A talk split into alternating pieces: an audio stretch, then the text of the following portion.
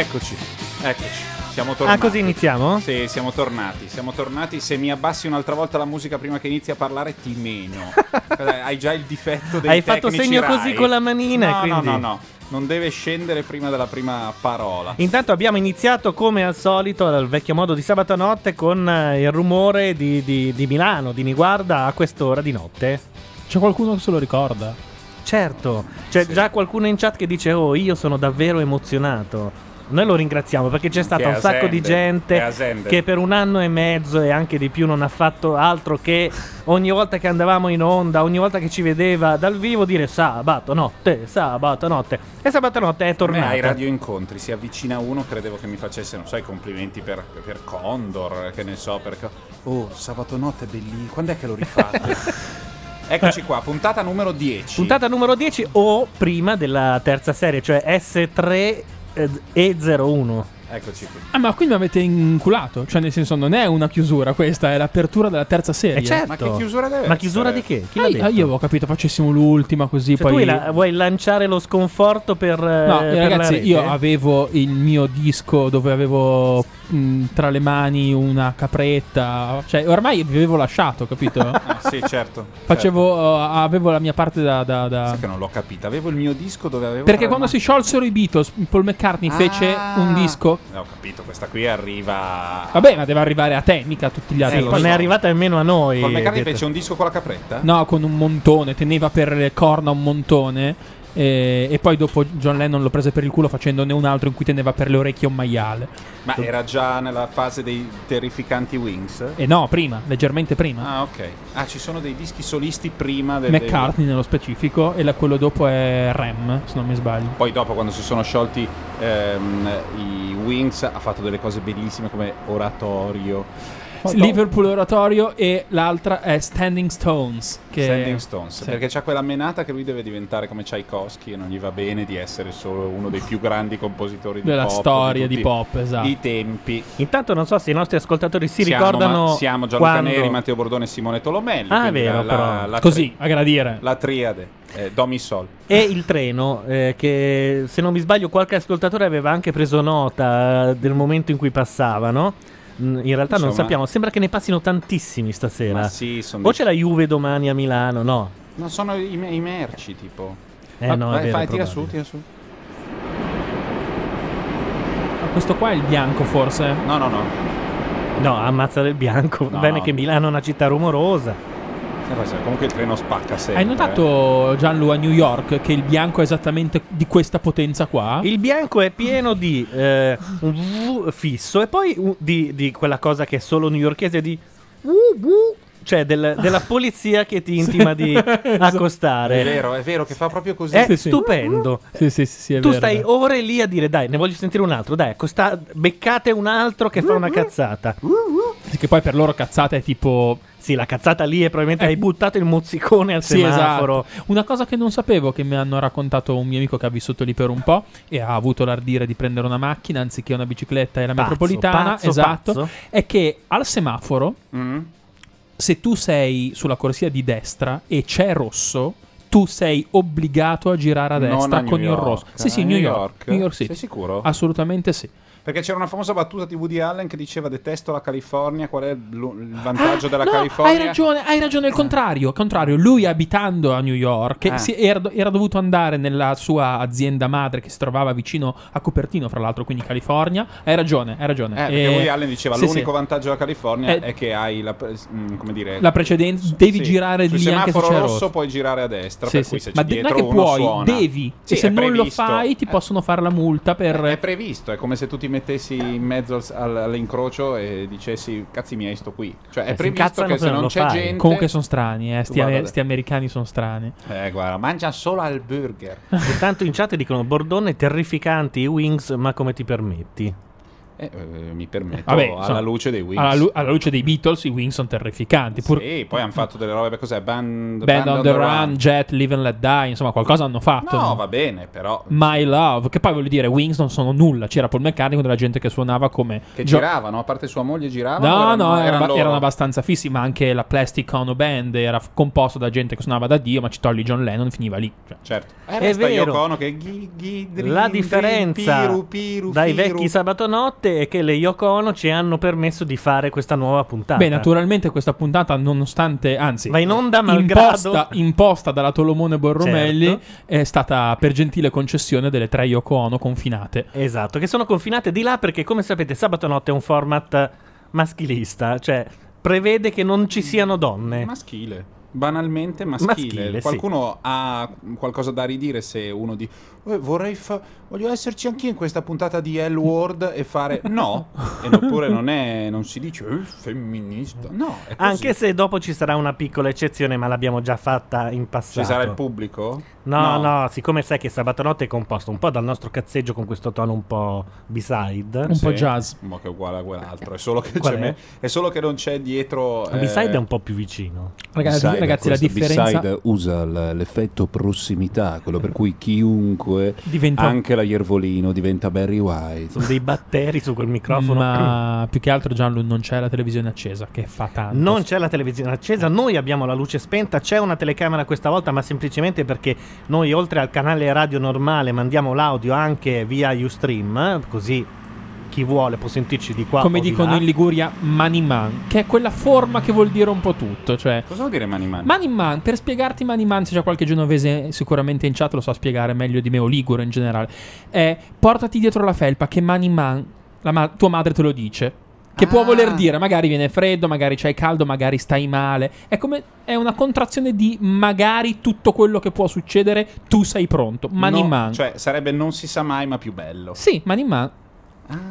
Scri- man in man. No, no, non so, no, no, non, non so lo spelling, perché io poi essendo eh, stato ospitato in quella regione Ma che per c'è un il po'. Ligure, esatto. Nada dice esatto bravissimo. Simone. Eh, esatto, comunque, Ah. Mani- Maniman Vi ricordiamo che potete anche chiamarci, abbiamo un numero che va direttamente su Skype, ormai abbiamo abbattuto l'ibrido Ma telefonico. guarda, che, ma guarda che sabato notte si fa. No, sì, boh, hanno, hanno si- chiamato si telefonava? spesso. Secondo me non ha mai chiamato Potevano, nessuno. no, no, Sì? invece potevano chiamare. Il problema è che io non riesco a leggere il numero finché non passa in sovraimpressione sotto la Eh, telecamera. questo Ed è lo 02 479 57 042. Lo ripeto prima che sparisca: 02 479 57 042. L'ho scelto perché c'era il 42 finale, ovviamente. Eh, Perché tu puoi sceglierlo su Skype. Ah, Ti assegnano un numero con lo 02. E il 42 finale cosa significa? il 42, Io uso Douglas sempre, Adams, sì, eccetera. Cioè, anche te, però. È Ciccio. tutta la solita Ragazzi, pipa, dai, devo palle, farlo io quello che fa. Dai Gianluca, raccontaci di quella volta che... Di quella volta che Ma- Marcanti ha suonato alla festa di che c'era la festa di cuore. Marcanti non suonava.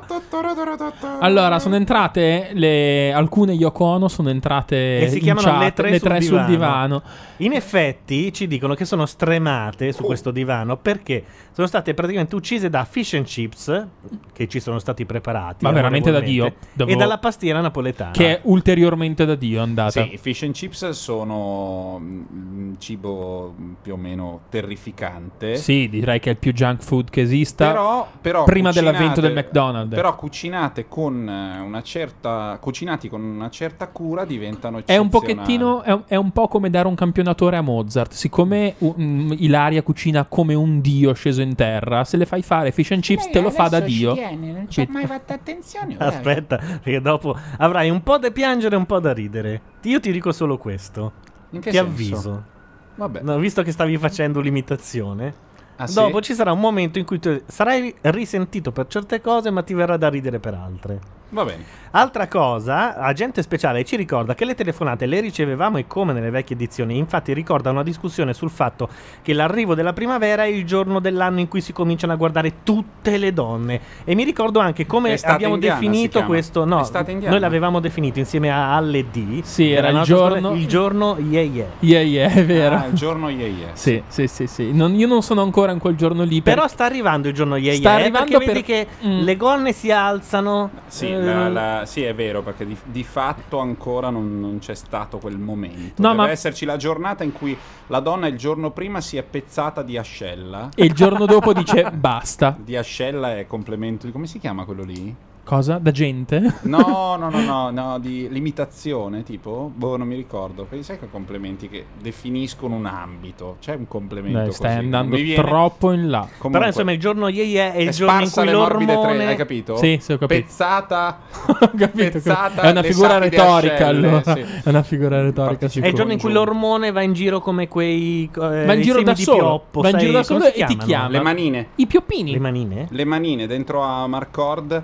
Le manine. Inizia- il film inizia con questi eh, semi di pioppi che vanno da tutte le parti, che sono quei ciuffetti, no? Così. Esatto. E c'è il vecchietto che dice: Le manine arrivano ah, e si riconciliano con la primavera. Dice una roba del genere. Peraltro sa- io ho un pioppo davanti casa e non è mai un problema, tranne un giorno l'anno che Mm. tira vento contro ed è la fine.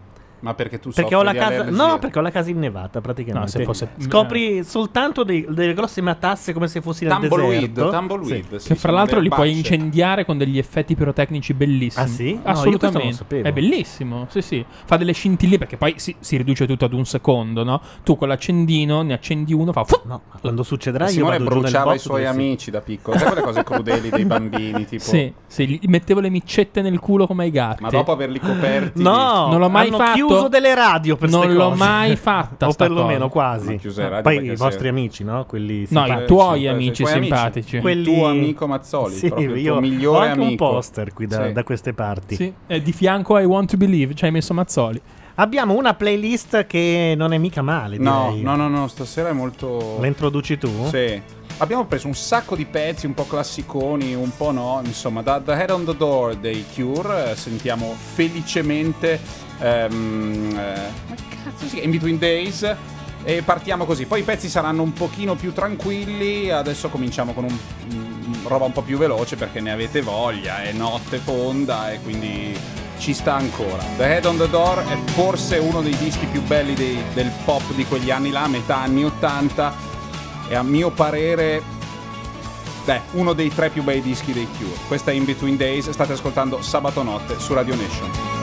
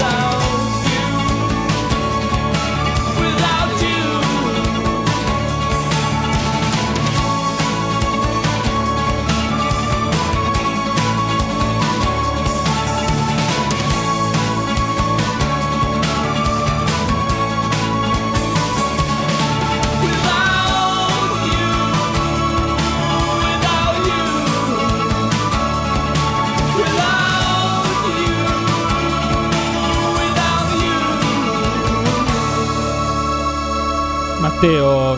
mm, A me è sì, arrivata. Sì, bravi. Un pezzo un po' gigione. Sì. No, Ti mi, hanno mi già detto piacete, no, mi piacete molto, mi piace molto il tuo taglio di capelli, Robert, un po' così sparato, sei molto rock, molto bravo, molto bene, corretto. No, ti dico, bravi. Sapete che dal vivo è molto, ma molto, ma molto più sboccata che in televisione. Ma non lo 100 metto in volte. dubbio. Ma tu pensa, Eccezionale. Non l'avrei mai detto. Eccezionale, eccezionale. Eh, i Farias, che cazzo vuoi, Bordone? Va, vaffanculo. Questa era la risposta a Mara come va con i Farias. Eccezionale. Devo dire che nell'ultima puntata ci si è avvicinata abbastanza alla versione live. Quando, Quando ha lanciato una serie di parolacce, ha dovuto sì, eliminare. Sì, sì. Vabbè, spi- a me sembrava che le spiacesse di dover eliminare uno dei due, no? Sì, eh, sì, me- perché me è sembrata sincera. Esatto. Erano due bravi. Devo dire che mh, forse l'uscita migliore è stata quando c'era Andrea Jobs. Sì, Jobs. E Jobs aveva fatto I Shot the Sheriff. sì. E lei dice: Non so, eh, insomma, se canti un'altra canzone d'amore, la la la, io ti amo, amore mio, ah, mi piace la figa.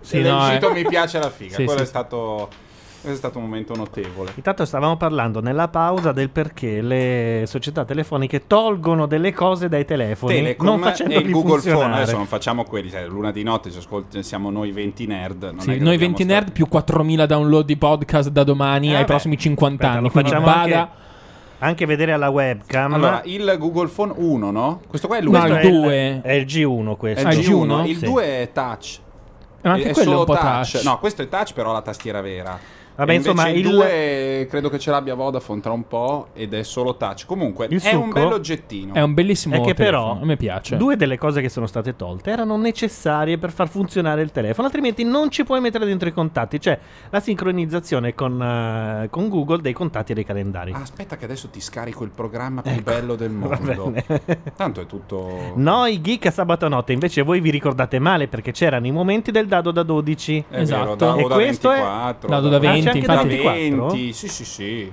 Il massimo quant'è? Credo che il massimo sarà sia quello da stronzo 24. al mondo che ha detto no, io faccio un dado da No, 46. credo No, gua- il no, no. massimo sia da 24, lo sanno. No, allora, il- il- la, la for- la fornitura... Uè, uè, uè. Calma. Bordone c'è il sistemone per risolvere il problema. Credo che parli del creccare Il- il- la, la- la fornitura dei dadi sul primo Advanced Dungeons and Dragons e o Dungeons and Dragons e basta prevedeva, attenzione, qui state parlando di cose fra voi Sì. due, indicando No, no, i vai, monitor, vai, eccetera. vai. Un dado da 4 facce, un dado da 6 facce, un dado da 8 Scusa, come fai facce. il dado da a qua- È un triangolo. Una, una- Ah, ok. ok. Non Da- un dado da una 4. piramide. Una piramide, esatto. Piramide da 3 4, giusto, sì. Un dado da 4, un dado da 6, un dado da 8, un dado da 10, un dado da 12 e un dado da 20. La gente questo speciale punto- dice dopo il dado da 24 c'è solo la sfera. No, effetti, poi hanno fatto, il dado, hanno fatto il dado da 100, che effettivamente è una sfera, con- è una, una bussola con dentro dell'acqua e la scuoti e quando si ferma tu devi essere allo zenith e guardare. Il dado a quattro La facce, quando- dice gente scusa, speciale, quando- si chiama tetraedro. Ah, giusto. O Sì. la piramide. O chiamato su, chiamalo anche. Comunque, No, ma eh, volevo dire che al dado da 8 che stavi elencando sì. c'era proprio come concetto metafisico più che nella sua sostanza carnale la figa che era già dalle parti di Alpha Centauri cioè incredibile come il D&D ancora più del Google Phone sia l'argomento che che No. cosa i troll? Co- cos'è che è venuto che sei tornato alle 3 di notte perché cosa c'era? C'è un particolare sito Un americano Betelgeuse che Ma prende per il culo gli utenti di Dungeons and Beh, Dragons. fa- è- infatti è meraviglioso. Ed è bellissimo e in effetti io devo dire che le poche persone che ho conosciuto che erano non appassionate, vivevano per Sì. Dungeons and Dragons, erano persone non completamente a posto con la vita, il No. mondo e l'universo tutto. Esattamente. Ma dopo a volte si mettono a posto. Un mio caro amico è stato Dungeons and Dragons Saro a lungo. Eccoci qui.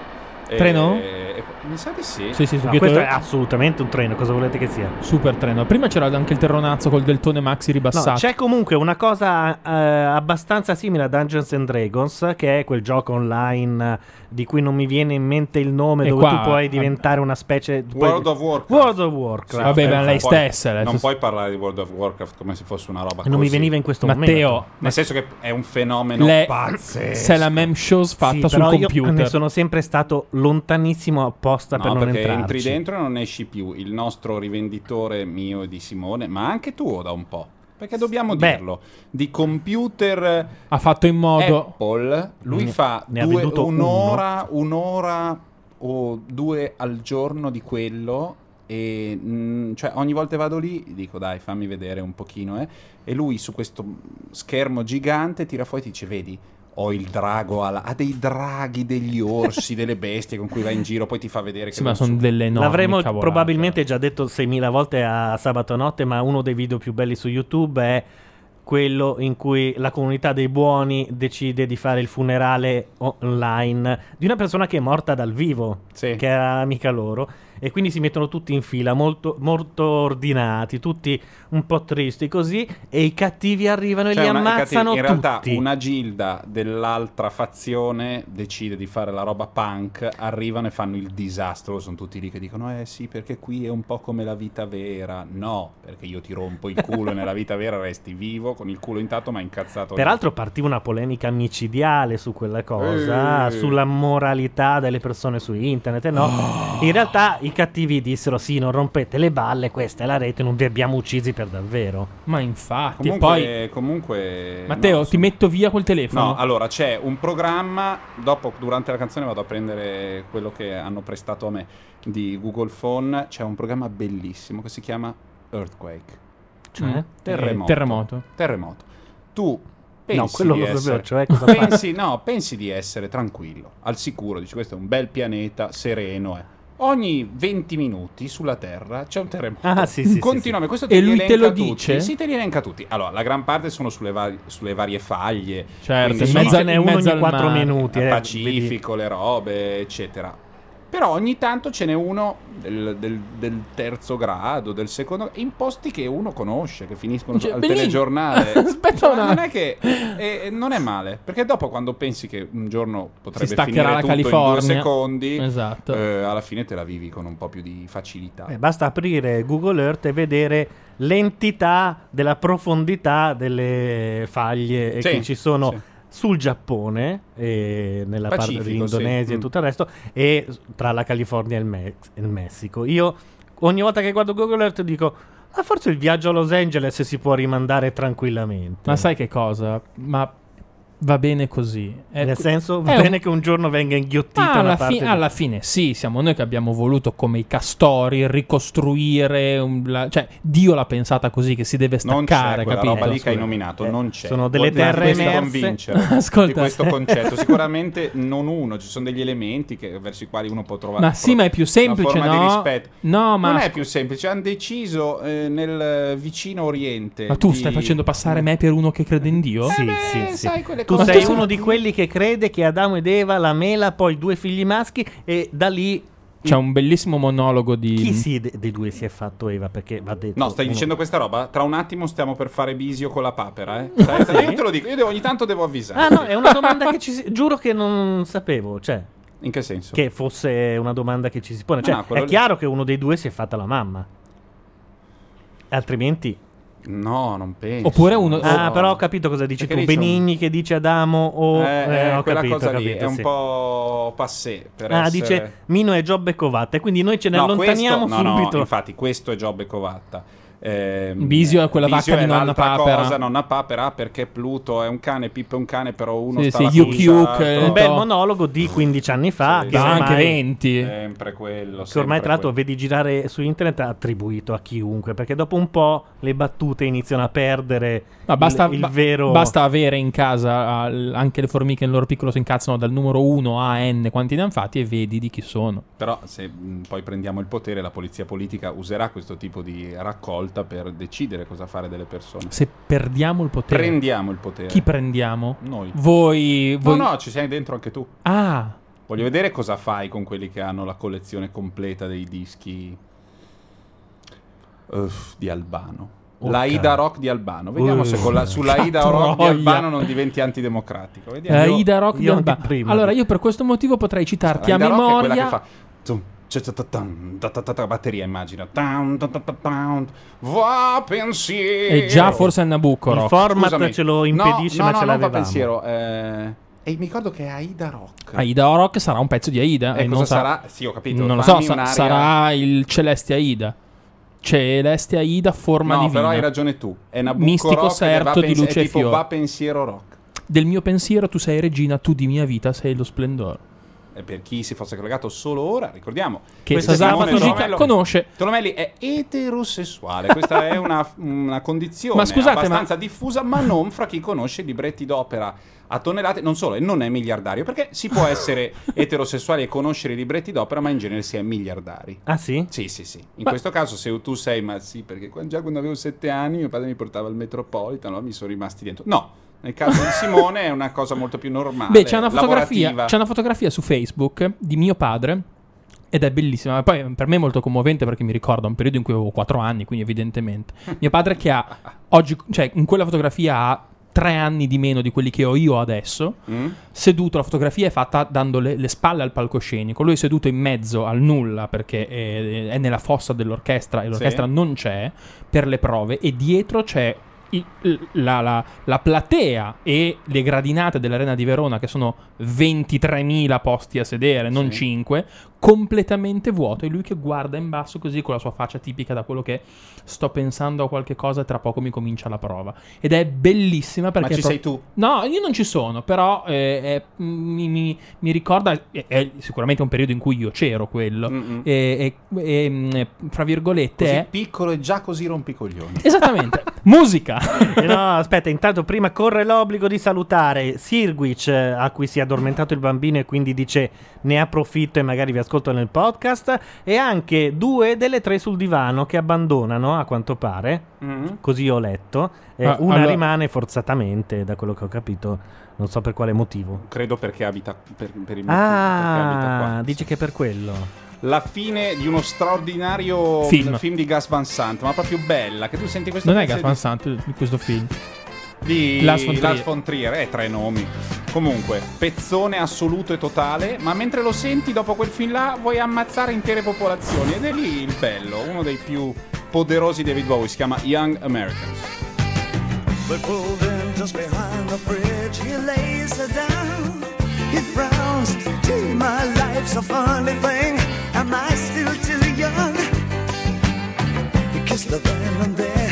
She took his ring, his babies. It took him minutes, took her nowhere. Heaven knows he'd have taken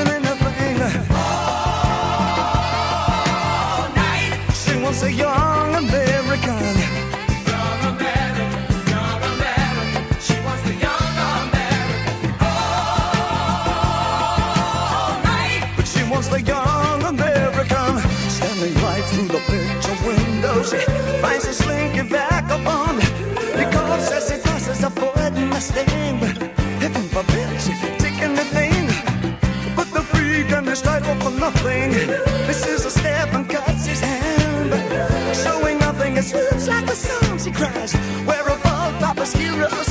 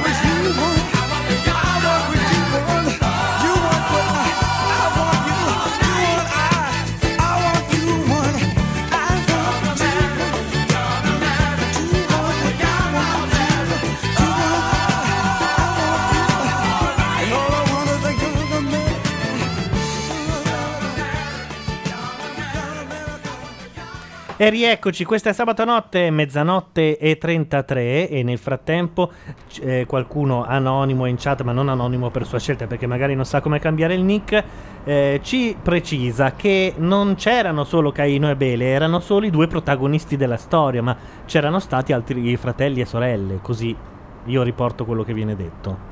Nella Bibbia non c'è Cioè, scritto. le- c'erano delle guest star. Ma lo sa lui, invece, lo sa lui se perché- ci dice i nomi delle- dei fratelli e delle sorelle, è comunque incestissimo. Perché come le perché grottaglie, lui ha dei rapporti diretti Con, eh, con l'altissimo e quindi gliel'ha detto. eh, immagino di sì. eh. Furgone. Furgone, sì, direi di sì. A sabato notte mandate più musica che X Factor.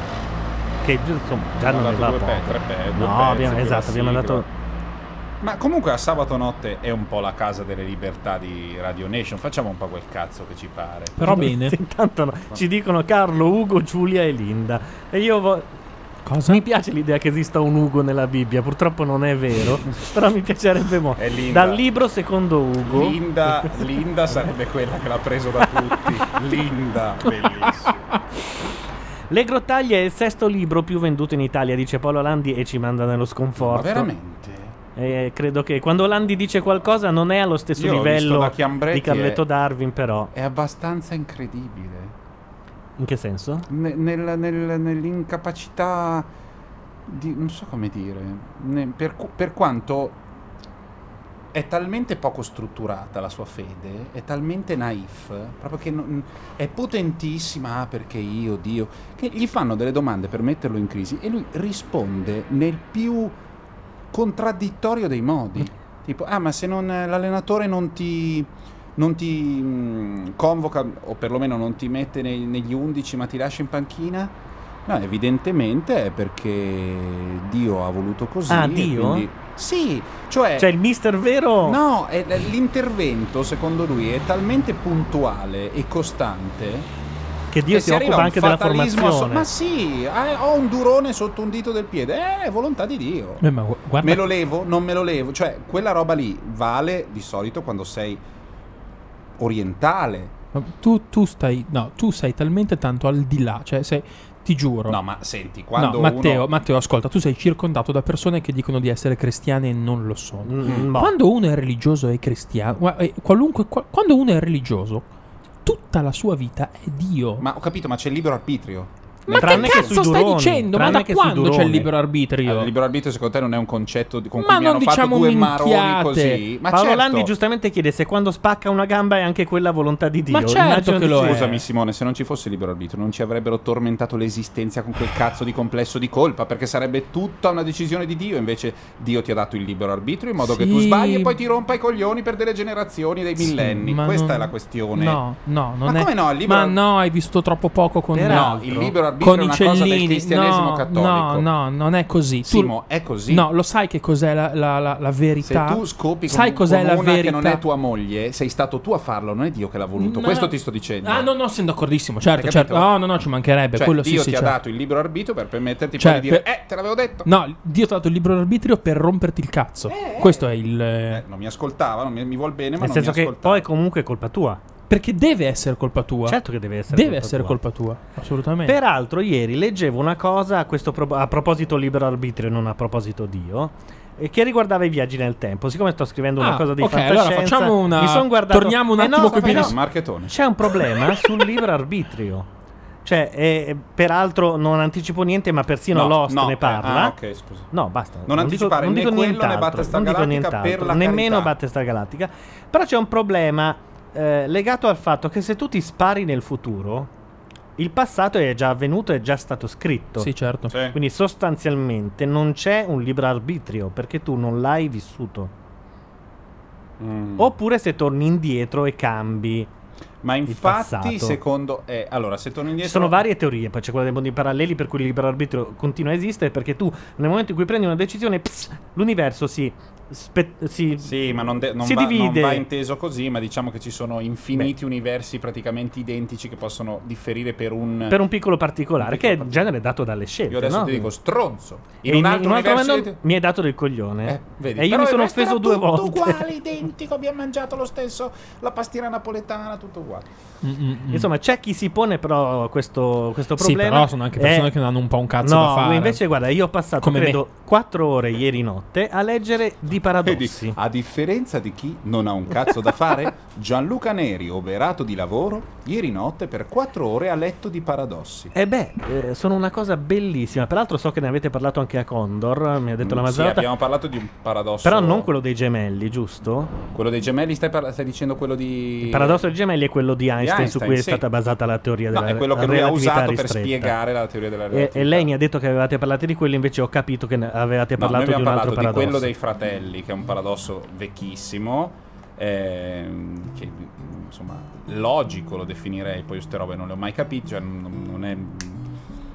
La mia cosa, intanto alla chitarra abbiamo eh, Simone, e mm, in sostanza ci sono due strade che portano, diciamo, a Parigi, tu devi andare a Parigi, c'è un bivio. È quello di Labyrinth. Esatto, è quello Delle di porte di... È Labyrinth, di bellissimo. Labyrinth. Ci ho messo Allora, anni a capirlo. ci sono due fratelli, uno dice sempre due gemelli, uno dice sempre la verità, l'altro dice sempre bugie e tutti e due dicono vieni dalla mia parte per... eh, Cioè, devi- sono davanti a una devi- porta, davanti alle due porte, devi chiedere Hai una sola domanda a Hai solo una disposizione. domanda, devi capire da che parte andare, dalla strada, la porta, quel cazzo che volete voi.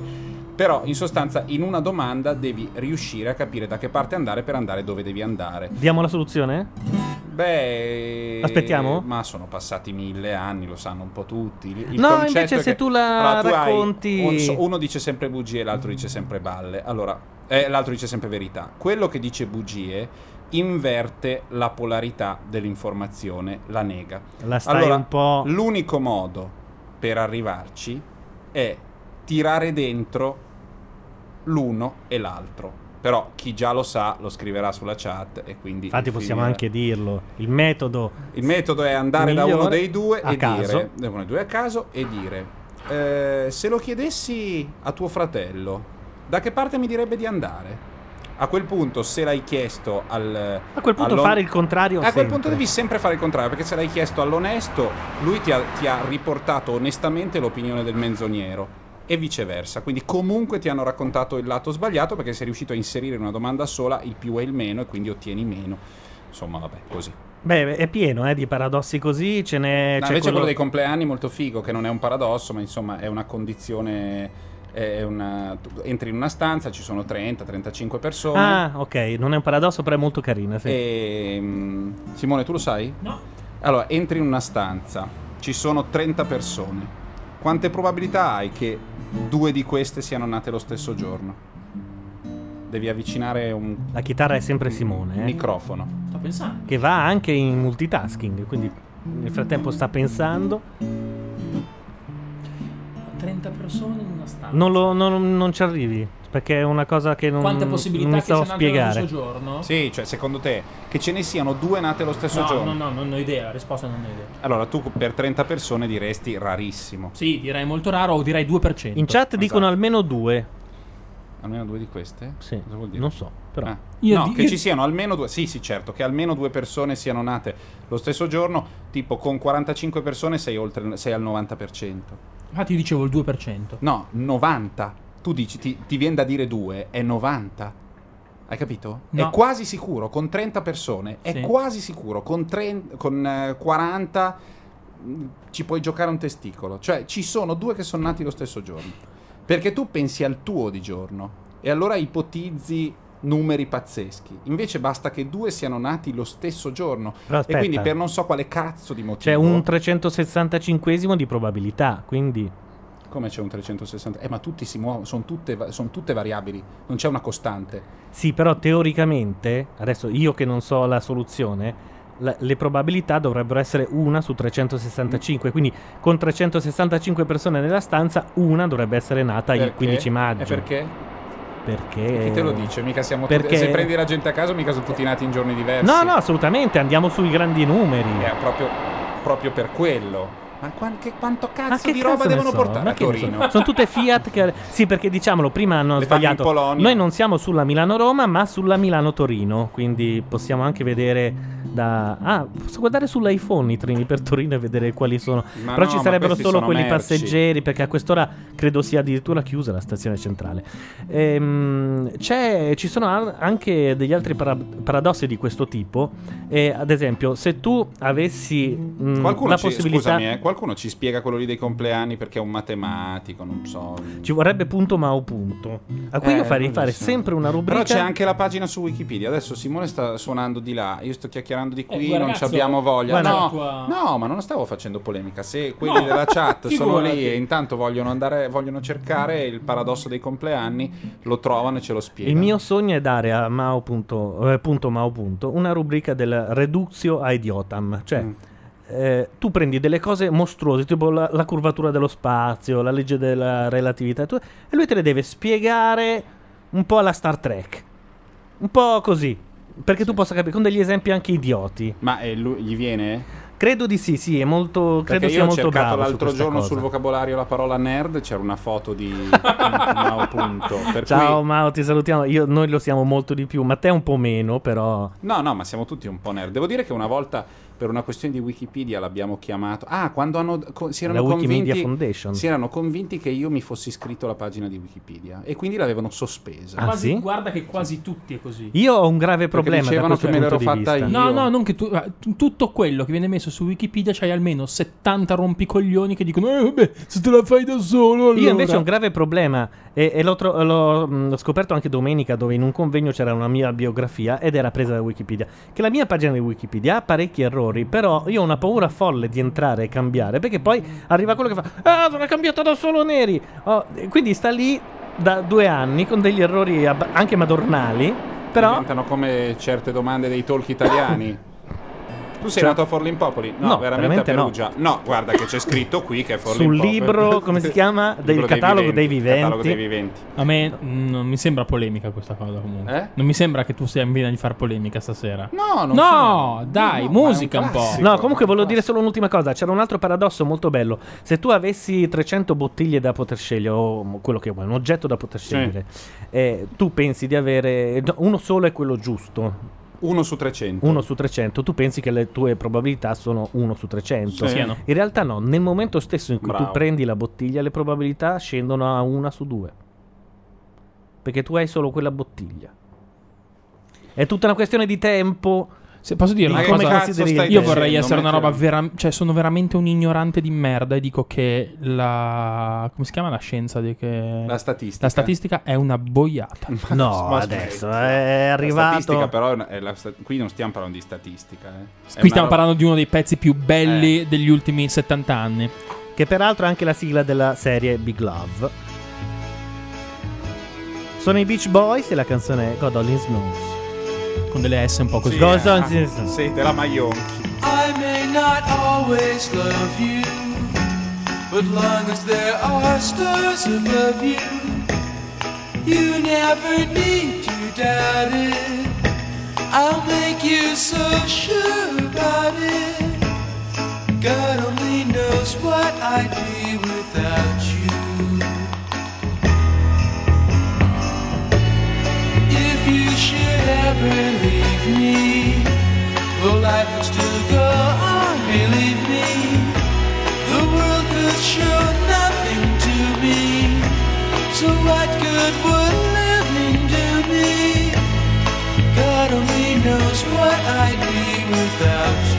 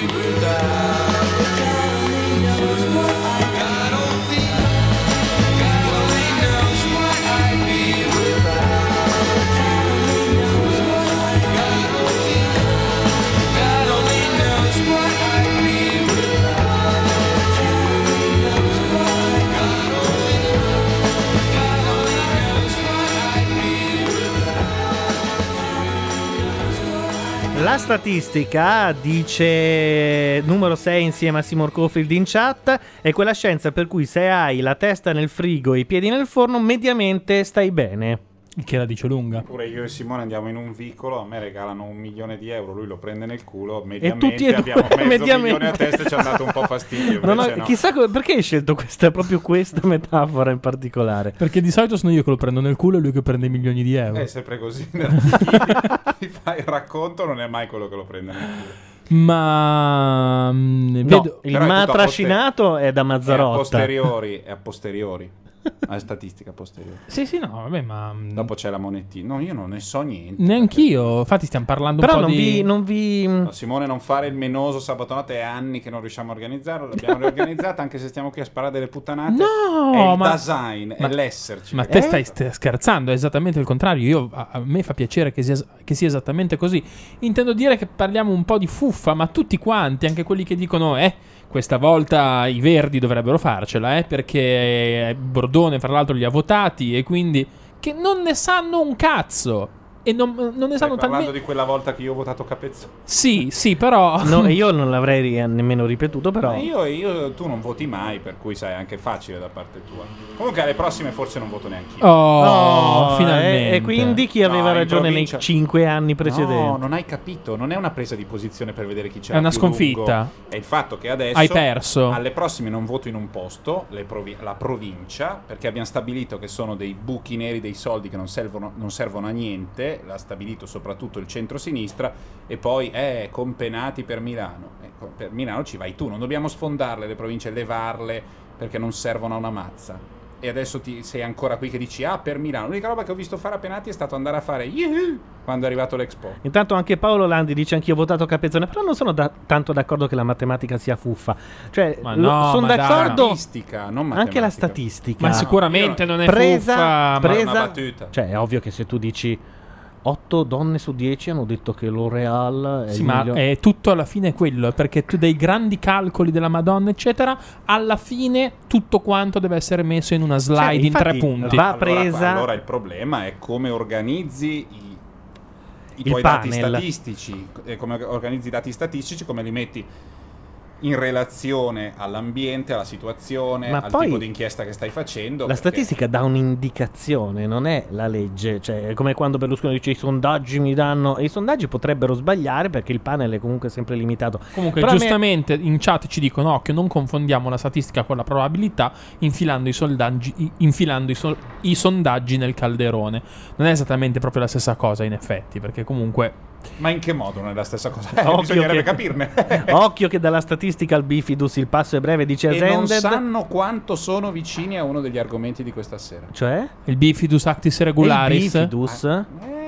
Eh, ma caghi poco, Ah. Matteo, ultimamente? No, ma dopo. Banane, eh, in quel caso? Dopo, dopo. Ah. Comunque a me è sempre molto fatto pensare, anche incuriosito, quando dicono è stato eletto prodotto dell'anno. Voglio sapere da, Da chi, chi? da quante persone, Quali erano i quali concorrenti? erano i prodotti. Cioè non può bastare. È come l'ultima pubblicità della Team. Eh, quella del bacio, dai ti do un bacio, guarda cosa fa Team e te ne ridà tre. No, perché dice se tu ci, dai- ci- tu ci dai 15 euro, Ingannevole? noi, noi ti diamo tre volte tanto. Non è vero perché ti ridanno 30 euro. Quindi è due... Già 15 per 3 non fa 30.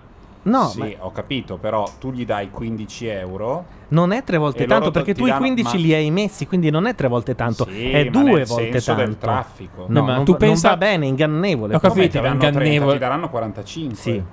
Ah, ok, allora è tre 45. volte. Ti danno 30 in più oltre i 15, intendevo.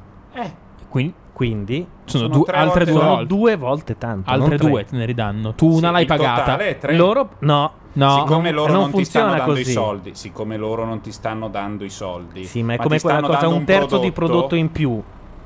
No, non è come quella, è quella che hai appena detto, adesso non sviare. Allora, se uno dice quanto costa mm, eh, quanto- un euro, quanto, mm, a quanto corrisponde? Una pera, ok, ti do un euro, te ne danno tre. Non, ti- non- non puoi dire A tre te volte il, tanto. gua- il tuo guadagno è sempre due, no, devi dire due volte tanto. Comunque, pensa a Due Fiesta. volte Che ti tanto è tre- come dire il doppio. eh, Fiesta ti tenta e ti tre volte tentava, tanto. non esatto. ti danno il Ma doppio, rispetto a chi? Simone, ehm, ehm, Gianluca, non ti danno il doppio. Siccome tra il doppio e tre volte tanto dice "Ah, l'ho pagato, ma mi hanno dato il doppio". Non ti danno il doppio, Non lo so, dovremmo chiedere a un Eh, matematico. certo. Non è tre volte tanto, secondo me. Ma 15 per 3 Ti ridanno tre volte tanto. No, il problema è nel ridanno. Guarda, non comunque- non ti danno Io l'unica co- soldi, cioè ti danno un prodotto Sì, che ma l'unica costa- cosa che posso dire è che prima di fare.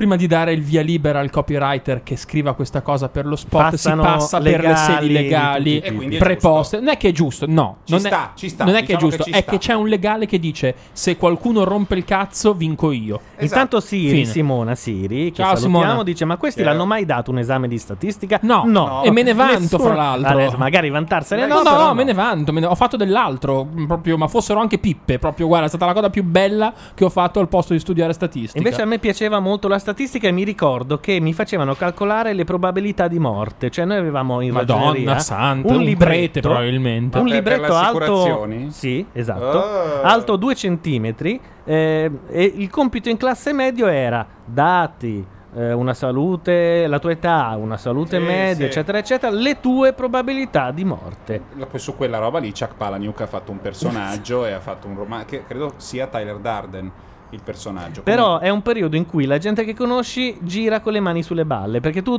ormai hai in mente, no? Perché Eh, tu lo vedi, sai. Sei lì, dici 25 anni, un raffreddore ogni tanto. Dovete vedere il gesto con Questo i sette non li tira. Se no lo vedono il gesto, vedi, c'è anche la webcam.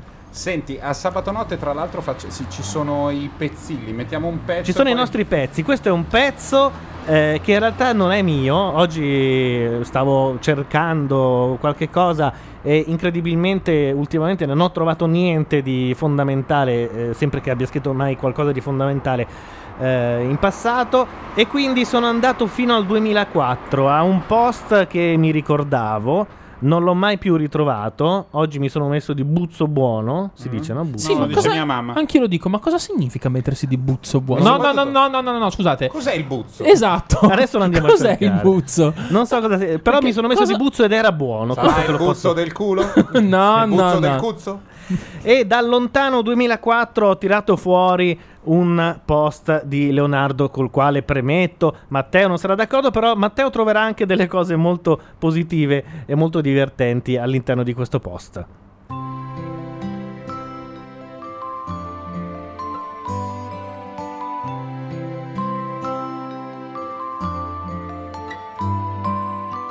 Quel mattino Teddy, il neocone, ebbe un risveglio difficile. Forse per via della pizza e peperoni o della lunga sessione serale al PC. Sì, ma ne era valsa la pena. Il suo pezzo sulla barriera difensiva israeliana non è un muro era diventato, paragrafo dopo paragrafo, un vibrante atto d'accusa contro i pacifisti, neofascisti, neocomunisti, anti-americani e antisemiti. America is my love, I like America e America is my country l'avevano linkato immediatamente. Il contatore era schizzato e una ventina di lettori entusiasti erano venuti a complimentarsi nei commenti, più qualche idiota di troll anti-americano antisemita prontamente ridicolizzato. Che serata di gloria. Poi, evidentemente, i peperoni, rimasti fino ad allora in sonno, avevano cominciato a lavorarlo ai fianchi. A un certo punto Teddy aveva quasi rischiato di addormentarsi sulla postazione, il naso schiacciato sui pulsanti H e J. In un qualche modo era riuscito a spegnere tutto e a raggiungere la camera, buttandosi sul letto senza neanche lavarsi i denti. Fortuna che Teddy era solito scrivere i suoi vibranti pezzi già in pigiama. La sveglia era già puntata, ma Teddy non la sentì. O meglio, non l'avrebbe sentita se una mano sconosciuta ma ferma non l'avesse strattonato quando la luce del giorno filtrava già dalle persiane.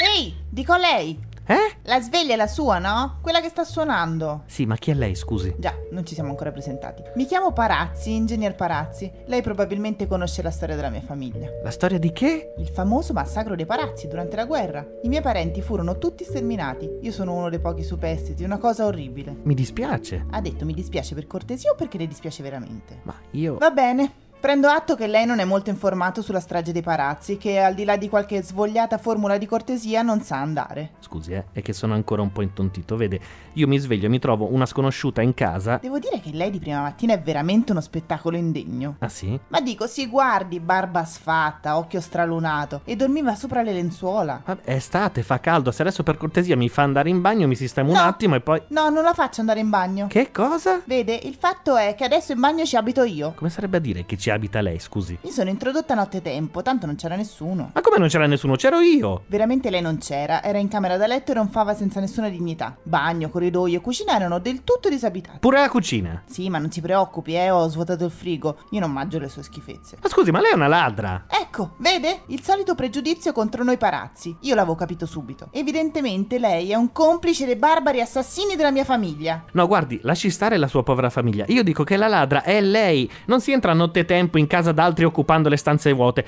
È una violazione della proprietà privata. Uè, che paroloni! Mi pare che non sa di cosa sta parlando, signor... eh, signor... eh, Teddy. Bah, che nome. Vede, la mia povera famiglia ha una lunga storia che ci tramandiamo di generazione in generazione. Mica come lei che manco sa dove stava il suo bisnonno. Ah, Veramente sì. Non mi interrompa, non mi interrompa, non è gentile da parte sua. Dunque, vede questo libro che ho qui? È la ristampa di un codice catastale del secolo IX e stabilisce senza ombra di dubbio che a quel tempo un mio antenato viveva qui, incomodato d'uso perpetuo, per cui... E quindi lei è venuta qua sulla base di un documento di secoli fa. No, guardi, io sono una donna laica e spregiudicata. Eh, me ne ero accorto. Attento però, così rischia di offendermi, eh. Se le devo dire la verità, non do molto credito a questi vecchi codici, sono tutte leggende. Il vero motivo per cui ho scelto di vivere qui è che la posizione è buona. C'è tanto spazio, un sacco di luce, un bel giardino e lei è un poveraccio senza dignità che non chiede di meglio di essere stromesso definitivamente. Ma non è vero. Vedrà, vedrà che non mi sbaglio. No, no, lei si sbaglia davvero. Primo, io non sono un poveraccio. Ah no, sì, guardi, sono le 8 e non si è ancora tolto il pigiama. Non può andare in bagno a lavarsi perché per ragioni di sicurezza io non la faccio passare. Non può andare in cucina a farsi il caffè. Teoricamente non potrebbe neanche raggiungere il pianerottolo per andare a lavorare. Siccome mi sento generosa, le farò pagare un pedaggio. Ah, grazie mille. Prego, vede che possiamo vivere in pace? Ma no, nemmeno per sogno. Poi scusi, lei dice che qui c'è un sacco di spazio? Non è vero, è monolocale. Per lei è un monolocale. Io lo trasformerò in un super attico, vedrà. E dice anche che c'è un sacco di luce. Ma se c'è solo un pozzetto interno ci cagano i piccioni. I piccioni venivano a cagare perché ci abitava lei. Vedrà, con me muteranno atteggiamento. E non è in una buona posizione assolutamente. Ah no? No, perché il condominio è pieno di amici e parenti miei e mi basta arrivare al citofono, fare un paio di chiamate e ci sbarazziamo di lei. La buttiamo sul marciapiede.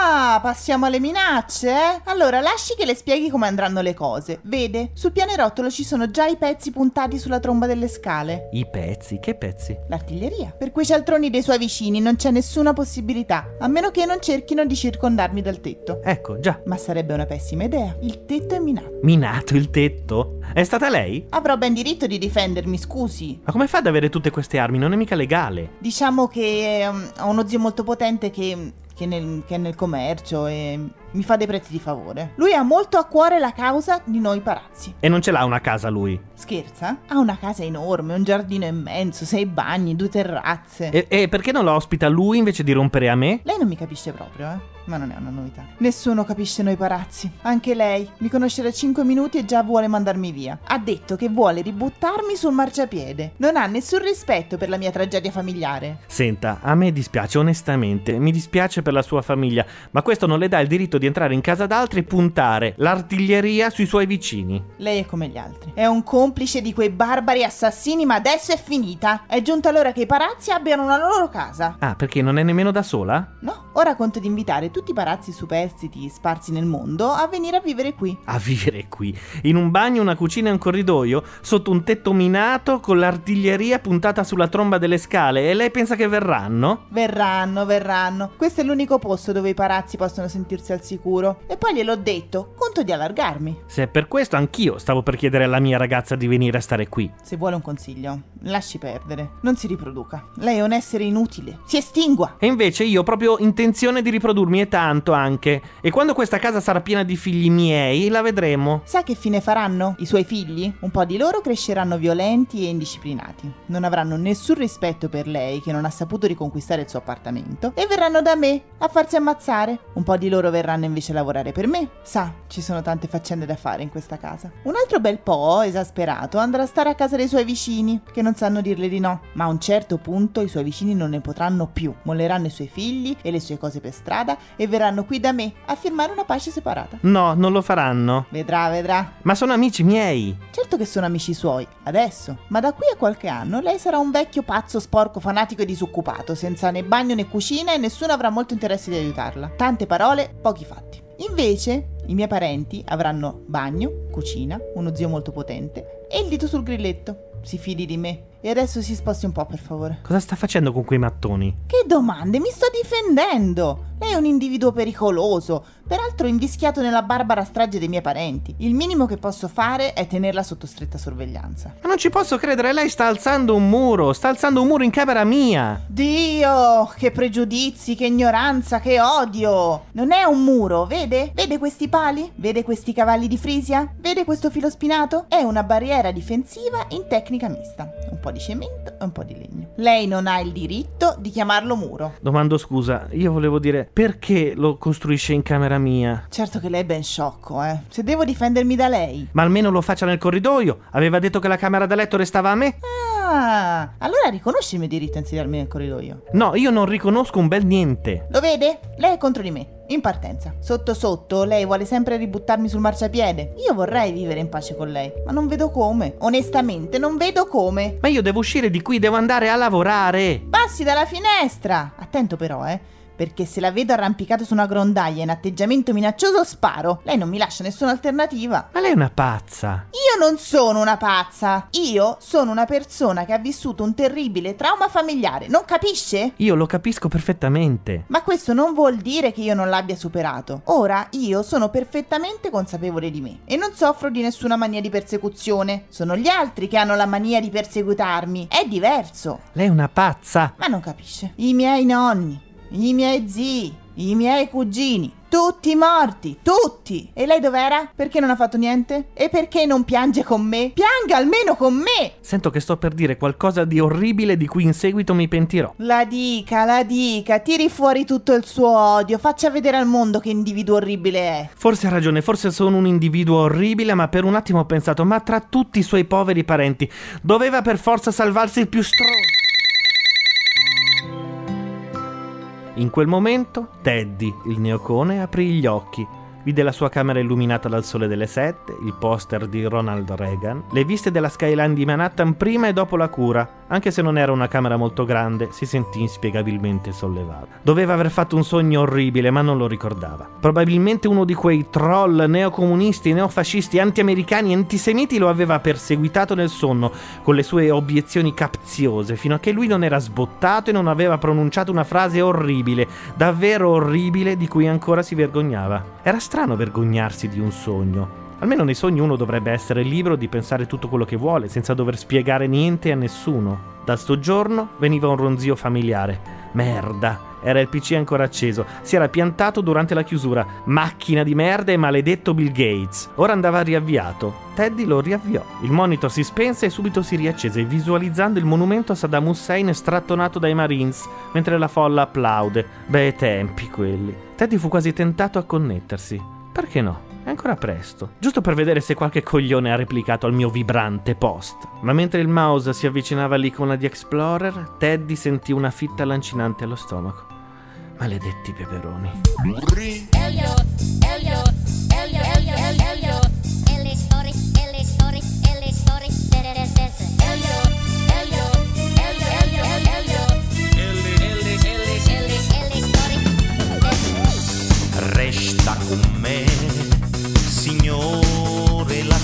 sera. Elliot. Resta con me e avremo la pace. Fammi impazzire. Fammi penare. La notte mai più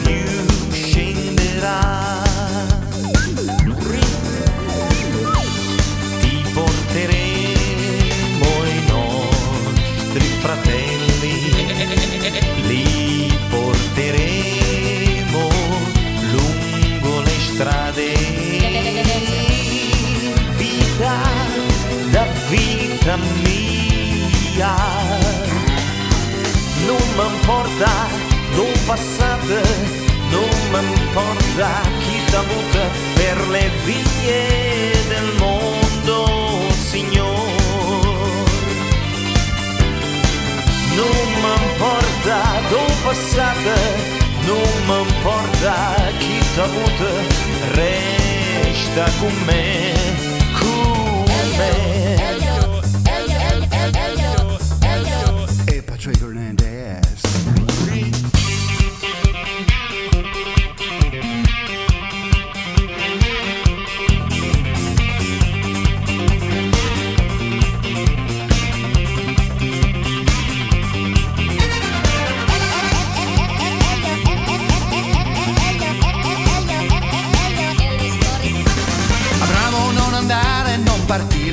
Lasciare la tua casa. Ah, cosa speri di trovare?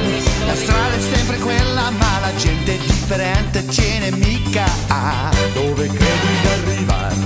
Born, born to be Abramo, born to be Abramo. andate e predicate il mio Vangelo. Parola di Yahweh.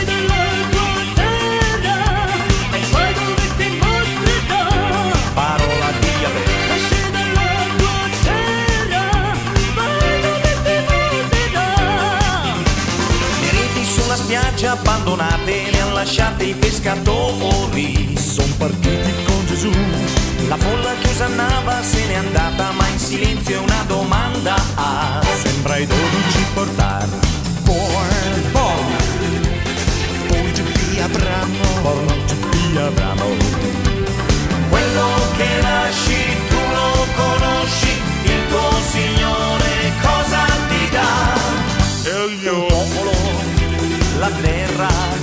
la promessa.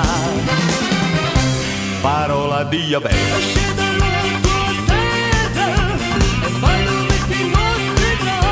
Parola di Yahweh.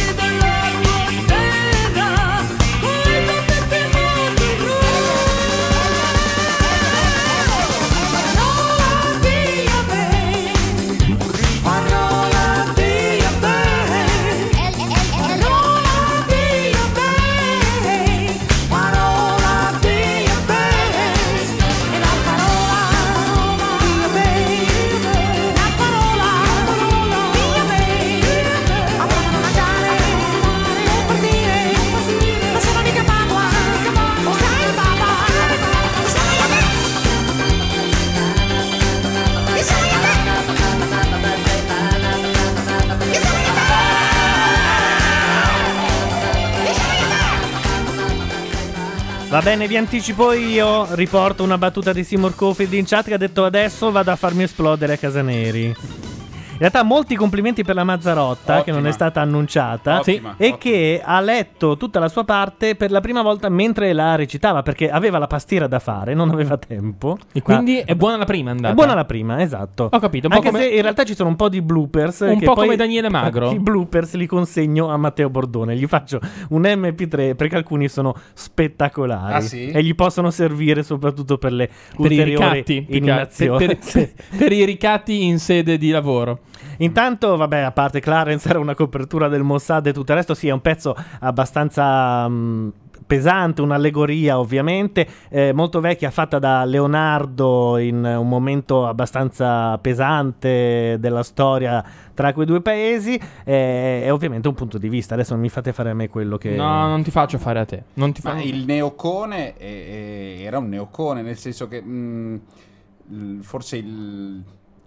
Non il difetto, ma insomma, la caratteristica va- che va sottolineata di questo pezzo è che, ehm, come dire, prende di mira, ironizza, eh, ironizza su alcune posizioni su questo tema, che è un, tema impossibile da ridurre a un- A una frase. No, no, no, no, ma cioè non si può ridurre in tutto è così e fine. Negli anni dell'amministrazione Bush e eh, insomma tre- fino a 4-5 anni, a cominciare da 6-7 anni fa, insomma, a seguire, eh, cominciò a diffondersi una visione semplificata, non giustizialista, ma di più proprio da, del Didò, la politica internazionale, la geopolitica del, del Didò, per cui le cose sono così e fine, perché quello lì, perché Saddam è così e quello, perché Israele e Palestina è così e fine, non stiamo più a discutere, è senza se e senza ma, e piripi e piripa, e ne- e il neocone classico e soprattutto il neocone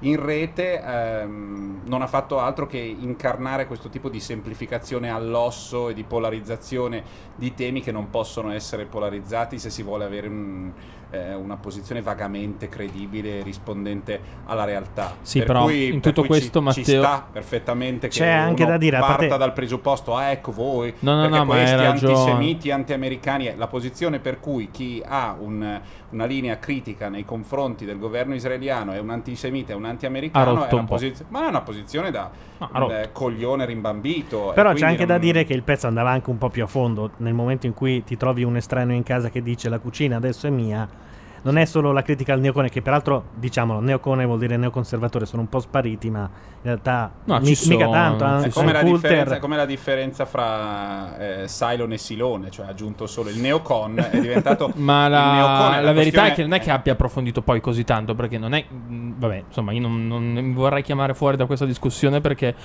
da un lato condivido il fatto che non si possa... ehm, ridurre il tutto sempre a un qualche cosa di troppo binario perché sono questioni molto complesse dall'altro mi sono rotto il cazzo di dover giustificare le cose dicendo sono troppo complesse per ridurle a binario ovvero è un Ma po' il motivo abbastanza. si può anche tra- talvolta dire le cose sono così perché basta con le vostre palle, le cose sono così, punto. Il fatto stesso di, eh, cioè non necessariamente eh, rendendola una roba veramente da, da politica del didò, per carità, però cercare di semplificare un pochettino di più e, e sfrondando anche Sì, le... lì, c'è poco- lì c'è molto poco da a mio parere Anche c'è se, guarda, poco da io- sfrondare nel senso che poi il gioco è divertente ma l'idea per cui lì ci fosse una casa con la cucina e la Non è gente vera. che si sveglia non è vera Non è vera, eh, non è- risponde a verità però Vabbè, uno no, si que- legge non rispo- vittime di, di dipende Benny dalle- dai punti di vista. No, eh. no, Infatti- lì dipende dall'architettura Lì c'è un punto. se, se tu ti leggi dice: Io Vittime ho di qua Morris, un scopri che- vecchio eh, volume catastale che dice che nel nono secolo questo era dei miei parenti. Ed è.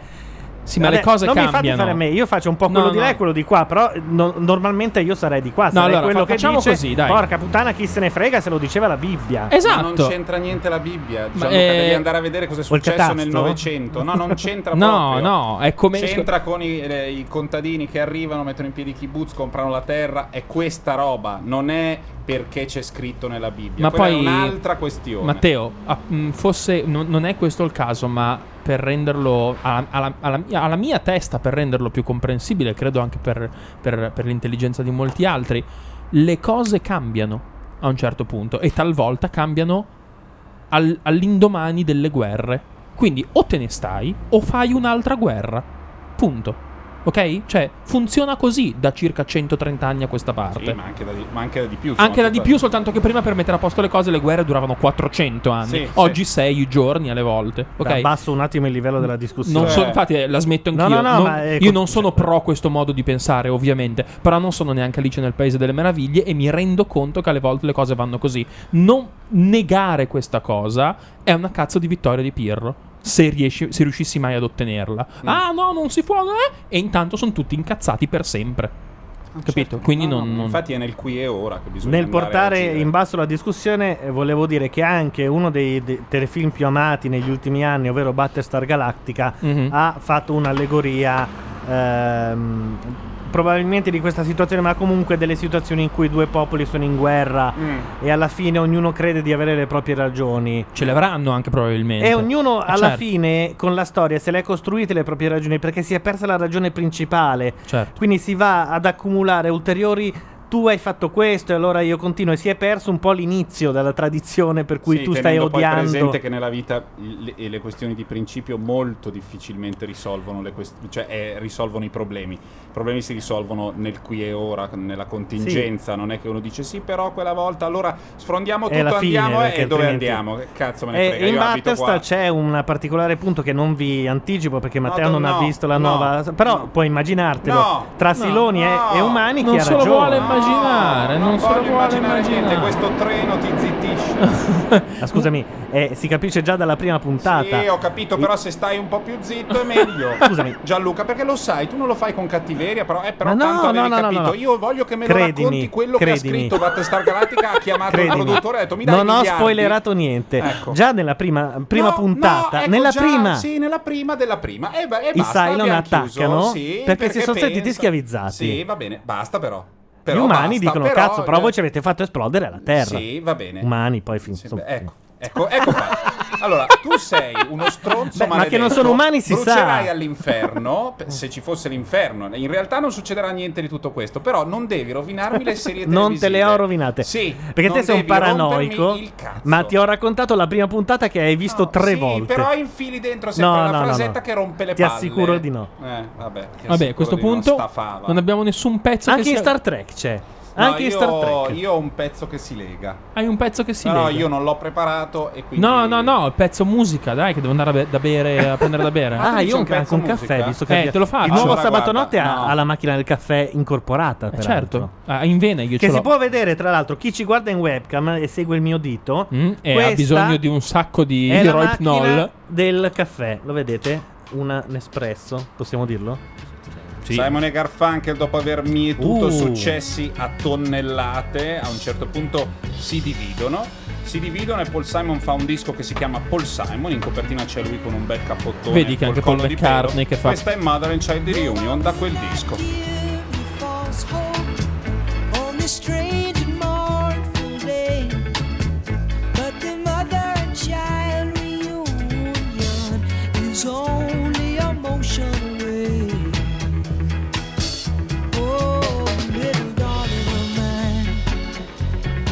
Can't for the life for me remember a Saturday.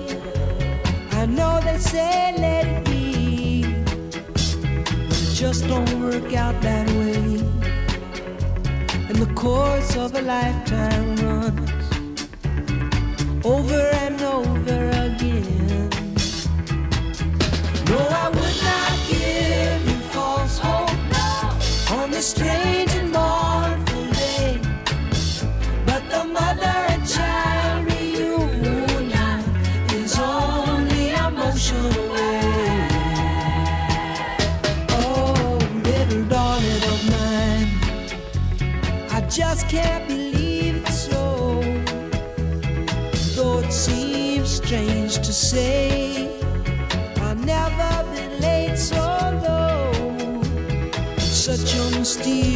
mysterious way. And the course of lifetime runs over and over again. But I would not give you false hope on this strange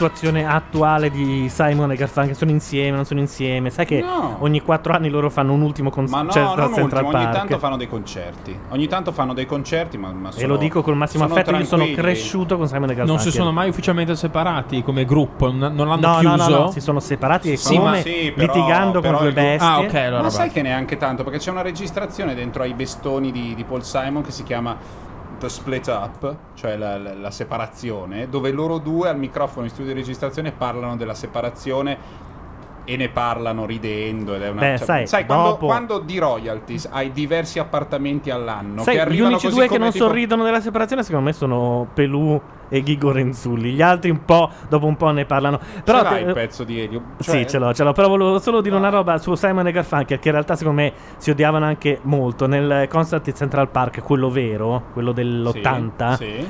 c'è a un certo punto parto con The Boxer Mm. e Paul Simon fa una pausa in più che evidentemente aveva concordato con Garfunkel. Sì. Garfunkel la, la fa come era nel disco. Paul Simon quando Garfunkel sbaglia ed è rimasto anche nel disco la- Eh? l'errore, lo, lo fulmina. Cioè io non ho mai visto uno sguardo più d'odio. Vabbè, ma di odio, eh, sono artisti, stai facendo il concerto più importante della tua vita, uno scazza, 100.000 ti persone, gira, anche di ti anche gira di me- cosa fai, citi i pezzi dei testi? 10,000 people maybe more, Eh, certo. esatto. E infatti Sentilo, quando c'è sentilo, sentilo. Eh, quando c'è la pro- 10,000 eh, people maybe more tutta New York Sì. fa l'urlone. Però eh, devo dire che infatti- in effetti l'errore è stato un po' grossolano da parte di Garfunkel. Io eh, ce l'avevo anche, credo, è che non, non sono No, molto ma non andiamo a multitasking. sentirlo È l'inizio. Ma sì, ma chi se ne frega. Allora, mm, Eh, comunque l'errore era quando Paul Simon dice I'm just a poor boy, si ferma un attimo e dovrebbe aspettare una, una misura per dire Tell my story, stories alone told e invece Garfunkel va dritto tranquillamente. ah, ho capito. Vabbè, insomma, su un cambio nell'emozione ci può, ci può stare. Tanto Allora- Garfunkel era quello che faceva i controcanti, no? Bravissimo a fare i controcanti, ma solo Ma ci quello. sono anche dei dischi buoni di, di Garfunkel, però è sempre un po' un menafreddo. Eh Io l'ho sì, sempre eh. trovato un po' piri piri. Cioè, ci sono dei dischi belli, delle robe belle. Un, un mio amico era un super fan e aveva un po' di dischi di Garfunkel. Sai, Sai che Garfunkel ah, sì. dietro ai Farias che cantano... mm, Che cosa? Aspetta, perché Dimmi. ce n'è una per di Rosso. Simon Garfunkel eh, per- Farò di perfetta te di la mia estensione. Io non le can- non riesco più, non ce la faccio più a a, cantare. a sentire Bocca del. Rosso. no, Per me pensavo è Bocca quella del Rosso oppure farò di te la... un'emozione da Sì. Però devo dire Bocca di No, Rosa era una- era un'emozione- no, era quando nasce un Ah, amore. quando nasce un amore, vero. Sì. Non hanno fatto un'emozione, non hanno rovinato Un'emozione da poco l'ha fatta forse qualcun altro? Peraltro avendo No, Fossati un'emozione da ospite. poco è una roba di amici di quest'anno. Io gliel'avrei fatta rovinare davanti a Fossati per vedere l'effetto che faceva. Bello il pezzo di Fossati sull'acqua, eh? Bellissimo, Eh. poi è durato pochissimo, no? Credo è finito il giorno dopo. Poi devo dire il coraggio di un artista che alla luce di tutti questi anni di successi e del credito guadagnato presso la sinistra tira fuori un tema scomodo, un tema che la sinistra non ha abbracciato, che anche un po' furbescamente ha infilato sotto il tappeto, come quello dell'acqua, dell'ecologia e volendo anche del cibo, del ritorno alle materie prime, Al mare, della conquista delle materie prime da parte dei popoli dell'America Latina e del Carlin Petrini e tutto questo mondo, insomma, roba che non si era mai sentita, mai ne aveva parlato la Dandini, mai aveva ospitato dei- delle mh, personalità del- di quel mondo, né la Dandini né Fazio. Ecco, Fossati ha il coraggio vero di andare controcorrente e fare nel 2009 un pezzo sull'acqua e sulla proprietà delle fonti e sul fatto che l'acqua sia un bene indisponibile e debba essere a disposizione di tutti.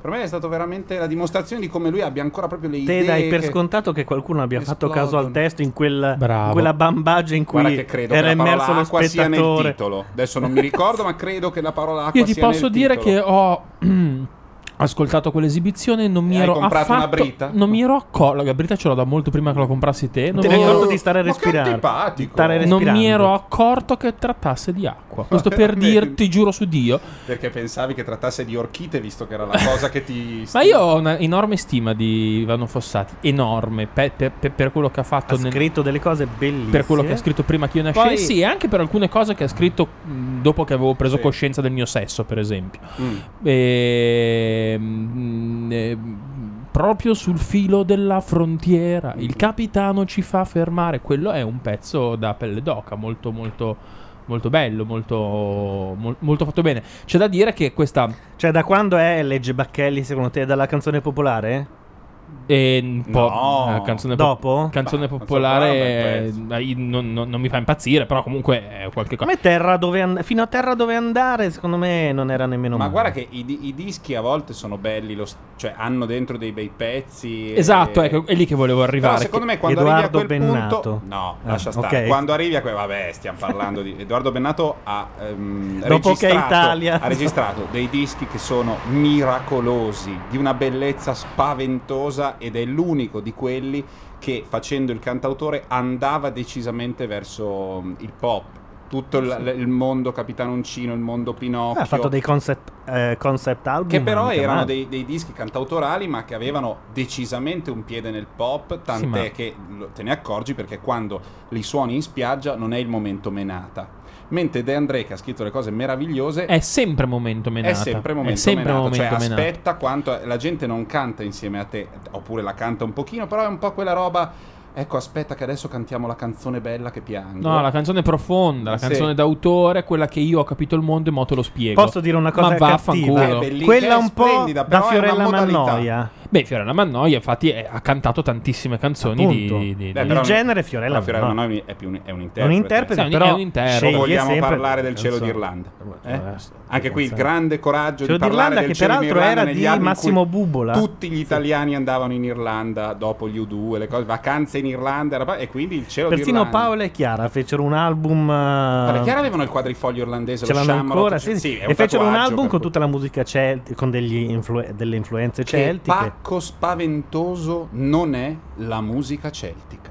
La Sì. musica celtica È è, il più un grosso pacco. Diciamo che al Sì. secondo minuto inizia a fare la muffa. No, perché la musica celtica in sé eh, va bene, ok, ma ci sono centinaia di tradizioni e di filoni di musica etnica meritevoli e la musica celtica è uno dei, dei più chiusi, è proprio un cul-de-sac. Ti infili nella musica celtica e non ne esci più. Ci sono dei Vuoi dischi anche- belli, vuoi i anche Pogues, per i le- Waterboys, hanno fatto le belle robe, gli gli House Martins, ci sono delle cose nel pop che avevano dentro la musica celtica, anche gli U2 hanno fatto... Però i Clannad, ma soprattutto ogni tanto io ci ripenso. È Natale, metà Sì. anni 80, fine anni 80, cosa regalo? Ah beh certo, regaliamo Enia. Enia! Enia. C'è gente che ha sul groppone dischi di Enia dal Natale di non so che anno, ma Sì, Orinoco sì. Flow, Anch'io, quella anch'io, musica di merda di chi non ascolta la musica vuol detto, sentire- Enya serviva in un solo caso, quando eri in una macchina di un coglione di quelli che ascoltavano solo roba unz, unz, unz, unz, la do- eh, il sabato sera e tu tornavi a- alle 4 e dicevi sì, voglio Orinoco Flow. Sì. Voglio una roba. Sì, No, voglio, Basta, che è, come è dire, l'unico motivo. Non potevi dire devo spegnere la radio, Esatto. quindi mettevi una roba che non era musica, e cioè Orinoco Flow. Ma, Era ma vuoi, anche per, vuoi anche per le timbriche degli strumenti che vengono utilizzati, che sono molto, molto, molto. Vorrei quasi infilarmi dentro mm, il, il- il concetto di cui volevo parlare io questa sera. Del quale non ho il pezzo pronto perché ci ho provato. Io mi scuso con tutti gli ascoltatori pochi che ci Ma? sono. Ma ci ho provato per sei ore, poi mi sono depresso. Ho Che capito che, pochi che era. sabato notte l'ascoltano per i sei anni a Sì, venire infatti. aspettando la nuova Mi- mi- puntata. mi- se, se vi piace il- la- quello che vi racconterò, vi prometto che ve lo rifaccio. E le- sì, sì, no, sul serio. que- se lo racconti bene va bene No, così. perché io non sono come. Cioè, Se allora- vuoi ti metto anche. No, ma tu sei un professionista. Ma Ma, vai a cagare. Vai a cagare, te ti pagano Fai per come, farlo. scusa, fai no. come Matteo che mi chiedeva sempre dammi uno sfondo di giungla. No, io avrei Mi bisogno. serve uno sfondo Caucaso, l'hai Ecco, uno certo, sfondo sì. Caucaso? Sai, sai cosa mi ricorda lui? Montagna, Perché io poi ho queste quattro nozioni e basta. A me ricorda John Lennon che andava da George Martin e diceva: Questa canzone voglio che sappia di circo. E sto qui, po- povero Cristo, impazziva ed era Being for the Benefit of Mr. Kite, fra l'altro. Vabbè, e il. eh, Scusa, prima che entri nel serio, volevo solo dire Cerca, cerca Mr. Kite. oggi, cerca Mr. Kite. Oggi pezzettino. 4 aprile, alla manifestazione della CGL, manifestazione pare CGL? che i Modena City Ramblers abbiano avuto un grande successo. Perché Ci hanno detto non è, non è 4 aprile. non è 4 aprile e soprattutto Non non, c'è? è- non c'è, non c'è 4 aprile, non c'è CGL senza Bella Ciao. senza Vai, Modena Simone. City Ramblers a, a prescindere no vabbè ma il- in realtà non, fa- non fate una roba che voi state zitti io racconto perché no, non eh, cicciaremo un cicinin. esatto e Non la- lo vuoi uno sfondino? uno sfondino di musica classica Scusami, se visto vuoi che, visto che è barocca stata citata, è sabato notte, non abbiamo Hai ragione, hai ragione. fava. Scrivi Mr. Kite. Ah no, pensavo, scrivi Enya. No. Dai, scrivi anche Enia, ce l'hai? Certo che ce l'ho. C'è Enia? no Sì, vabbè sì, dai sì, però No, per solo un cerchiamo di secondo, Così ci mantenere. rendiamo conto di quanto facesse schifo. Cos'è che metti? Caribbean Blue. Vai, vai, fammi sentire cos'era. Senti, senti. Ah, che atmosfera. E qua, guarda che qui è in- Ah no. Qui, in, que- qua. in questo momento preciso, tu vai di là, spegni le luci, abbassi, con i potenziometri metti tipo Te a 0 dà? a Dici che te la 0,1 dà? fa bzzz così. Memore di Licalzi, il privilegio di essere un guru, non so se l'hai letto, è bellissimo. Ah. Fai finta, leggendo tipo la quarta di copertina di qualche libretto di quelli che hanno le copertine azzurre, incenso alla papaya, queste cose qua, e in un minuto dici: Sono un fico, mi sto toccando l'anima con le dita, me la dà. Ascended scrive: Puoi fare tutto un disco di Enya solo con una DX7. Yama, Yamaha, Yamaha, DX7 sì, è quella con cui sono state fatte tutte le musiche che abbiamo Guardate, sentito noi, voi, le che, sigle. voi che ne sapete, che strumento è quello all'inizio? Questo Ma una roba. Aspetta. Quello che parte subito dopo Fammi questo. sentire. Ah, no, ma è questo qua esatto, un sintetizzatore. Ah, è un niente synth, è un di che. che entra così anziché entrare dritto. Però Vabbè. questo lato è quello terrificante, poi c'è anche il lato a tirare Eh, Tim Whistle e quelle sì, robe, sì, eh. sì. due maroni. Cioè, l'unica versione accettabile è quando eh, quelle robe lì le cantava un eroinomane sbronzo, ovvero eh, Shane McGowan, e nei concerti dei Pogs allora ci stava quella cosa lì, perché mh, c'era tutto questo, ma era come marcito transitivo da Shane McGowan e dal fatto che non si riuscisse a capire niente di quello che diceva e fosse un, un clamoroso poeta del devasto. Allora sì, però se c'è quel- quell'effetto, oh guarda, sembra di essere in un pub. insopportabile. Dove c'è il Musician Connect dove dove non va mai nessuno perché in Italia in franchising i pub irlandesi ci hanno messo il calcio balilla nel Musician Corner. Ah sì? Sì, perché sai, eh, il- il- la, la- la- la struttura tipica del Ah, pub però, irlandese sì, prevede cioè- che ci sia un piccolo angolino dove chiunque sappia suonare uno strumento Attenzione che se io andassi in, se, se uno andasse in Irlanda, vivesse in Irlanda, eh, eh, eh, ci sta, è fondamentale Ah, assolutamente, sentirla lì, eh. tu per- ma certo. Sto dicendo che l'esportazione Ma certo, ma è Eh. come, asco- è- è come ascoltare i canti sardi eh, a Sesto San Giovanni. Se sono nella Barbagia o Lollai e per caso mi capita di passare una festa di paese. Spaccano, perché lì spaccano. appunto. Beh, bah. Esatto, è una, roba, è una roba che per quei 20 minuti, per quella unica volta in cui mi ci trovo, dico cazzo, figata. E poi Perché dopo non me ne vado. mettere- perché non vuoi mettere Pam, voglio che suoni di taran, circo? taran, taran, taran, Perché non di avercela. Ma tu sei pazzo, adesso non hai Sgt. Pepper? Ah, certo. For the benefit of Mr. Kite, Kite there con la will be a- Y come, come aquilone.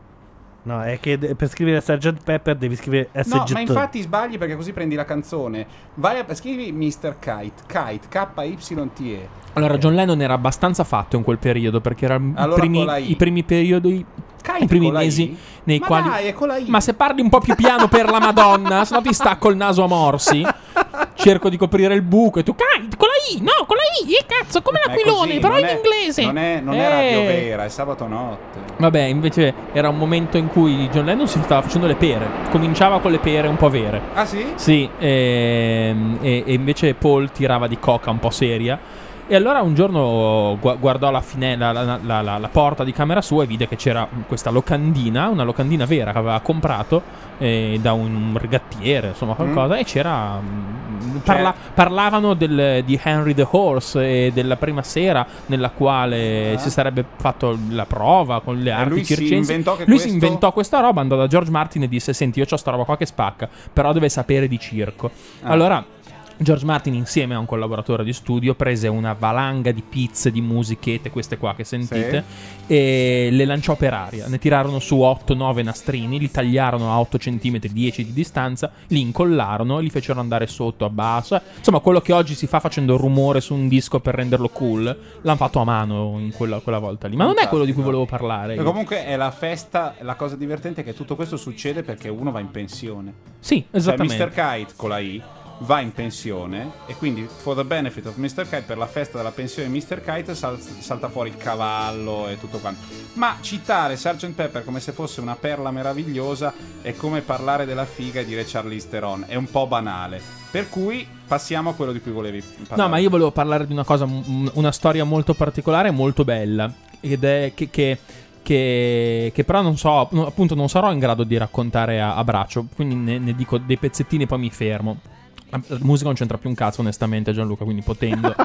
Eh, Però sei un po' rompiballe. Allora eh. metti la sigla finale di una serie con delle gnocche bionde No, che piacciono a te, no, vai. un qualcosa di un po' più barocco sarebbe carino. Barocco. Barocco, sì, musica E io, barocca. guarda, barocco- Eh, la cerchi. Ma sai che per lui musica barocca vuol dire che dentro al, se tu fai il CD, il CD ha tipo delle capito, delle spirali disegnate sopra. Se, barocco e Bach per lui sono due cose molto diverse. Cioè non Allora, c'entrano niente. Guarda, guarda, hai proprio preso una freccia e hai centrato la- il, il punto. Si tratta di. della- non, non tanto della vita di Johann Sebastian Bach, ma di, di una, di una cosa che capitò a Johann Sebastian Bach. Per introdurre un attimo l'argomento, Bach è innanzitutto quello che un giorno si è seduto. eh, non mi devi distrarre mai su queste cose, eh? Mai. Non ti sto Mai, distraendo. mai, divento matto, ok? Mai. No, mi parli, mi fai dei gesti, scrivi sulla chat, cerchi le tue robe. Stai fermo un secondo e vadi in paranoia. Ti stavo, ti stavo estraendo la pagina di Wikipedia di Bach. No, ma la so. magari volevi No, no, guarda, guarda, guarda, la so. morto, Lascia- nasce nel 1685 a Lipsia e muore nel 1000 Lipsia, Lipsia. Lipsia, scusate. E, e Ah, muore, no, e pensavo- muore nel 1700 e qualche cosa. Ma quello che capita a Bach, è questo Mhm. che voglio dire, è di aver avuto innanzitutto due mogli. E uno, io so che uno se lo immagina genio, no? Tu Sì. dici Johann Sebastian Bach. E uno non sa un cazzo di musica classica, oppure sa tutto di musica classica e dice Cristo, e ci sta anche perché comunque era un religioso. E- è il genio, quello che co- la musica, Bach, è quello che da lui poi il mondo ca- invece è uno che ha fatto l'organista in un paese del nord della Germania che si è trovato anche molto a disagio perché comunque la musica nel suo periodo stava prendendo una, una deriva stranissima che avrebbe poi portato paradossalmente a una, ro- una roba grandiosa che è la musica lirica eccetera ma lui la vedeva come un- una dismissione di quella che era la sua, la sua missione che era per l'appunto il contrappuntismo il contrappunto l'armonia era- ciò lui che lui ha inventato Lui tecnicamente, per era- quanto possa sembrare il titolo di un film porno, era maestro di cappella. Cioè, Assolutamente che sì. tu andavi in chiesa e tutte le domeniche Sì. lui suonava un'altra roba nuova che nel frattempo aveva composto. Esattamente, ti ringrazio per il gancio perché eh, anche, ehm, anche uno dei suoi figli, Bach ha avuto 20 figli da due mogli, una decina dei quali gli sono sopravvissuti perché poi gli altri 10 morivano un po' come mosche, ma oggi il concetto che i figli sopravvivano ai genitori è un qualche cosa di quasi sacro, all'epoca te ne morivano 3 o 4, al settimo non ci facevi più caso, poi morivano talmente piccoli che secondo me non eri neanche così tanto affezionato, cioè a un certo punto. Ma come i gattini. Esatto. Uno dei, uno dei suoi dieci figli era Kappelmeister alla corte di Federico il Grande, re di Prussia, Sì. Che eh, aveva la sua, la, sua, la- la sua corte a eh, Potsdam e nel 1740 più o meno era uno, uno degli epicentri, mm, usando il termine in maniera un po' impropria, della cultura, della, della, della, mm, sì, della cultura europea, diciamo. Possiamo spendere la parola mitteleuropea. Mitteleuropea, non la usavo dalla quarta ginnasio circa, quando la professoressa mi diceva, ah, praticamente e teoricamente invece com'è? E smisi di utilizzare praticamente per iniziare i discorsi. E in buona sostanza, così la faccio breve anche perché la storia è molto carina, ma... Non la devi fare breve, vai se. No, no, ma appunto, però, mh, eh, per non divagare troppo, diciamo, per stare un po' più sul... Anche perché ti ho trovato Bach. eh, Sì, infatti sono molto, molto contento.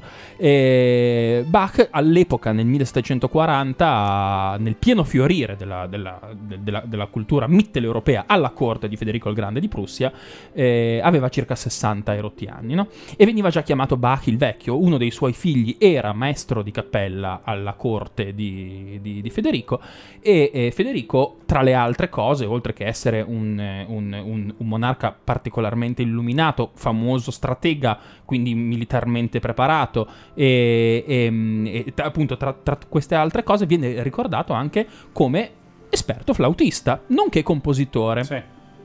Ora, eh, tutte le sere tu pensa poveri cristi, però alla fine erano cortigiani, quindi cazzi loro. Tutte le sere quest'uomo, che non, non so onestamente se fosse talentuoso o meno, organizzava ovviamente il concerto di, di sera. Tutte le sere bisognava andare lì a sentire il re che suonava. È un po' come, scusami, la- la- che, insomma, cambio registro decisamente, è come quando per anni Berlusconi ha cercato di convincere i giovani a entrare in Forza Italia eh, eseguendo delle canzoni, cantando le canzoni di Trenet, di Brassens, senza rendere, anzi neanche di, di Trenet, a volte di Brel, senza rendersi conto che erano completamente fuori dal... ma tutti applaudivano lo stesso. Assolutamente sì, esattamente. L'unico, fra l'altro, che questa è una cosa che vale un po' per tutti, chiunque abbia visto, per esempio, Amadeus di Milos Forman, vede che eh, l'unica persona che può bacchettare il re è proprio il suo maestro. Quindi il maestro di Federico era l'unico che stava seduto di fianco, guardava la partitura e se il re toppava gli diceva domani ti faccio un culo così. Eh, Si bemolle, non si Esatto, naturale. esatto, era l'unico che poteva permettersi qua. Tutti gli altri che scorreggiasse o che facesse delle note fantastiche, ricordiamoci che eravamo un po' lì lì eh, per quello che sarebbe poi divenuto famoso come la ben temperatura degli strumenti, cioè uno strumento suona sempre uguale, eccetera. L'unico che si poteva permettere di dire qualche cosa era il, il maestro de- del re. Ma quella sera, una di quelle sere, era il 7 luglio del 1740 e rotti, più o meno, arrivò un, un inserviente, diede al re l'elenco dei, dei- dei- dei presenti a corte, ne- non necessariamente nella sala, ma dei presenti a corte, e lui mise il flauto immediatamente dentro una scatola e eh, si girò verso tutti e disse: Signori, a casa perché è con noi Bach il vecchio. Allora, Bach il vecchio era famoso per due cose. La prima cosa per essere Bach, la seconda è aver inventato l'armonia per come oggi noi la conosciamo.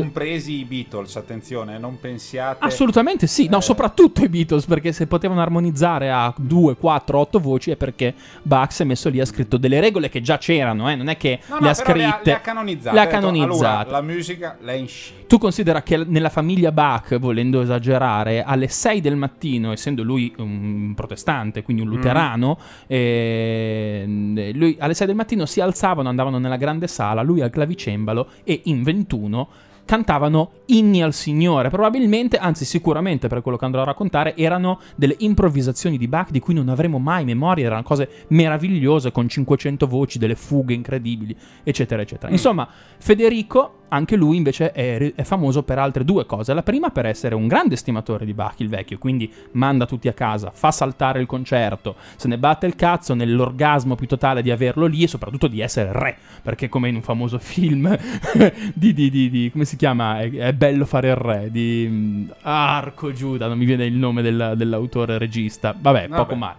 È, è è talmente bello La chat lì apposta, eh. Grazie, comunque è talmente bello fare il re che ordina a, a chiunque avesse lì vicino di portargli Bach. Bach arriva e dice: "Mm, Mi scuso veramente perché non ho potuto nemmeno togliermi i vestiti di dosso e, e- e- perché sono- arrivo, arrivo così proprio come stavo viaggiando. Fa: Non ti preoccupare, dice il re, ma voglio che tu suoni tutti i miei fortepiano che ho dentro la mia reggia. Mm. La seconda cosa, questa per la quale Federico era famoso, ovvero per essere un patito di questo nuovo strumento che andava, a- andava a- di- Diffondendosi. diffondendosi, distribuendosi per l'Europa e avendoli comprati tutti. 15 ce n'erano e 15 ne aveva comprati. Beh, che è un bel modo per diffondere qualcosa. Li compro tutti io, così o venite da me oppure lo strumento muore lì. Esattamente, considera che era ancora fortepiano, che ha sicuramente delle, delle- delle- delle vaghe differenze con il pianoforte, ma enormi differenze con il clavicembalo. Mm. E glieli fa provare tutti. I musicisti, che erano gli unici a non essere stati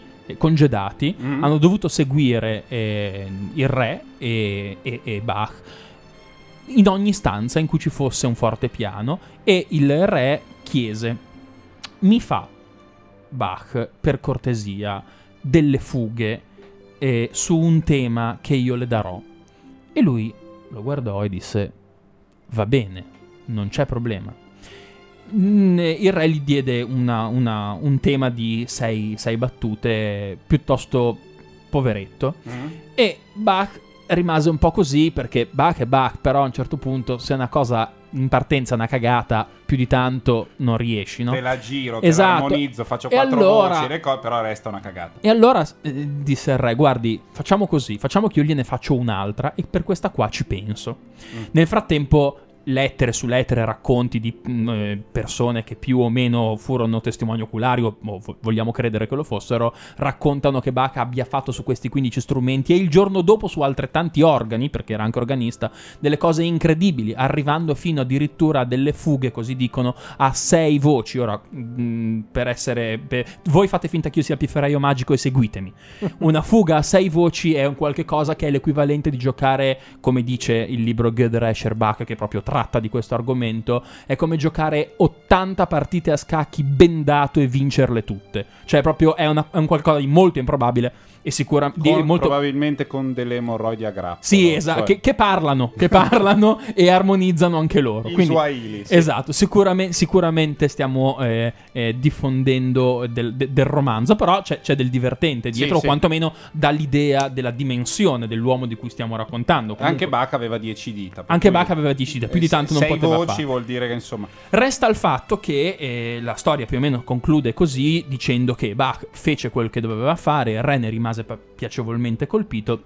E eh, lui tornò a casa. Bach, quest'uomo che veniva sostanzialmente ehm, eh, idolatrato e incensato, e sarebbe poi rimasto quello che a- ad oggi è, cioè lo consideriamo come il padre della, del- della musica e della- dell'armonia per come oggi la conosciamo e la studiamo torna a casa sua mh, a, a Lipsia insieme alle sue dozzine di figli nel, nel pieno rispetto della sua fortissima e enorme religiosità nel pieno rispetto della religiosità che ha nei confronti della musica stessa che ritiene dover essere un qualche cosa di eh, costruttivo, cioè lui eh, vedeva nella musica un qualche cosa che avrebbe costruito l'uomo nel rispetto delle leggi di Dio, è una cosa mm. molto più profonda di quello che uno può immaginare, che la prima, la terza e la quinta suonano bene, sì, ma dietro c'è Dio che dice così, se tu sei un bravo luterano, allora te lo meriti, altrimenti creti all'inferno. Sì, Sono delle cose, ok, capito? sì. Eh, allora, lui torna a casa e quindi con senso di responsabilità che oggi intravediamo nelle popolazioni, diciamo, non italiche, Mm. eh, e che hanno abbracciato la religione per quella che non è il cristianesimo ma il protestantesimo,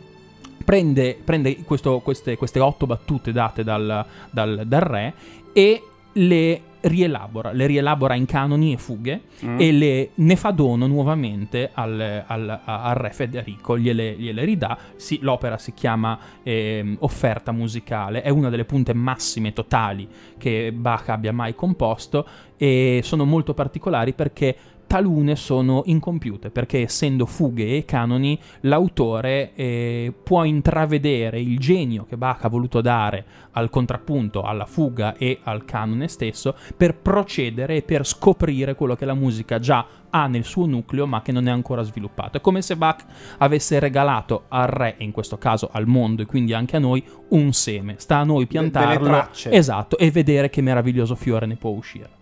Ma che, ma che roba pazzesca. Beh, insomma, grazie alle capacità di quell'omino lì che era Johann Sebastian Bach, proprio secondo le, le stesse regole, secondo le, le stesse regole, eh, un gruppo di sciamannati in California, un po' di anni fa, parecchi anni fa, mise in piedi un complessino.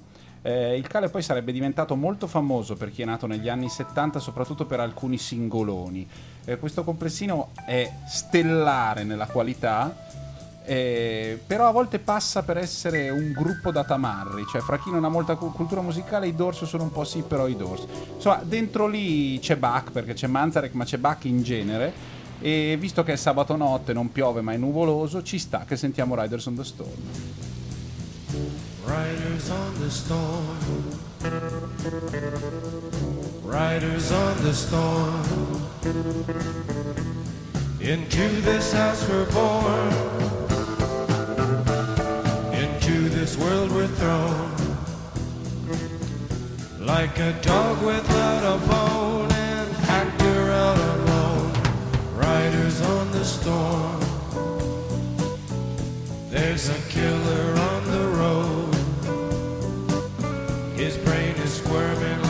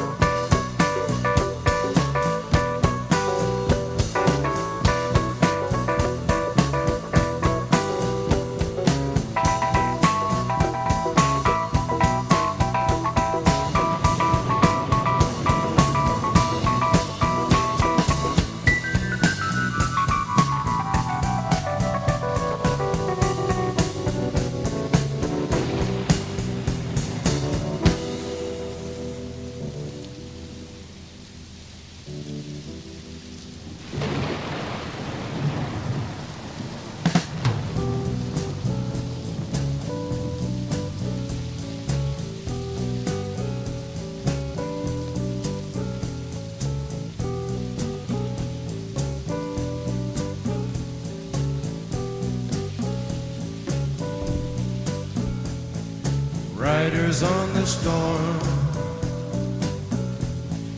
Riders on the storm.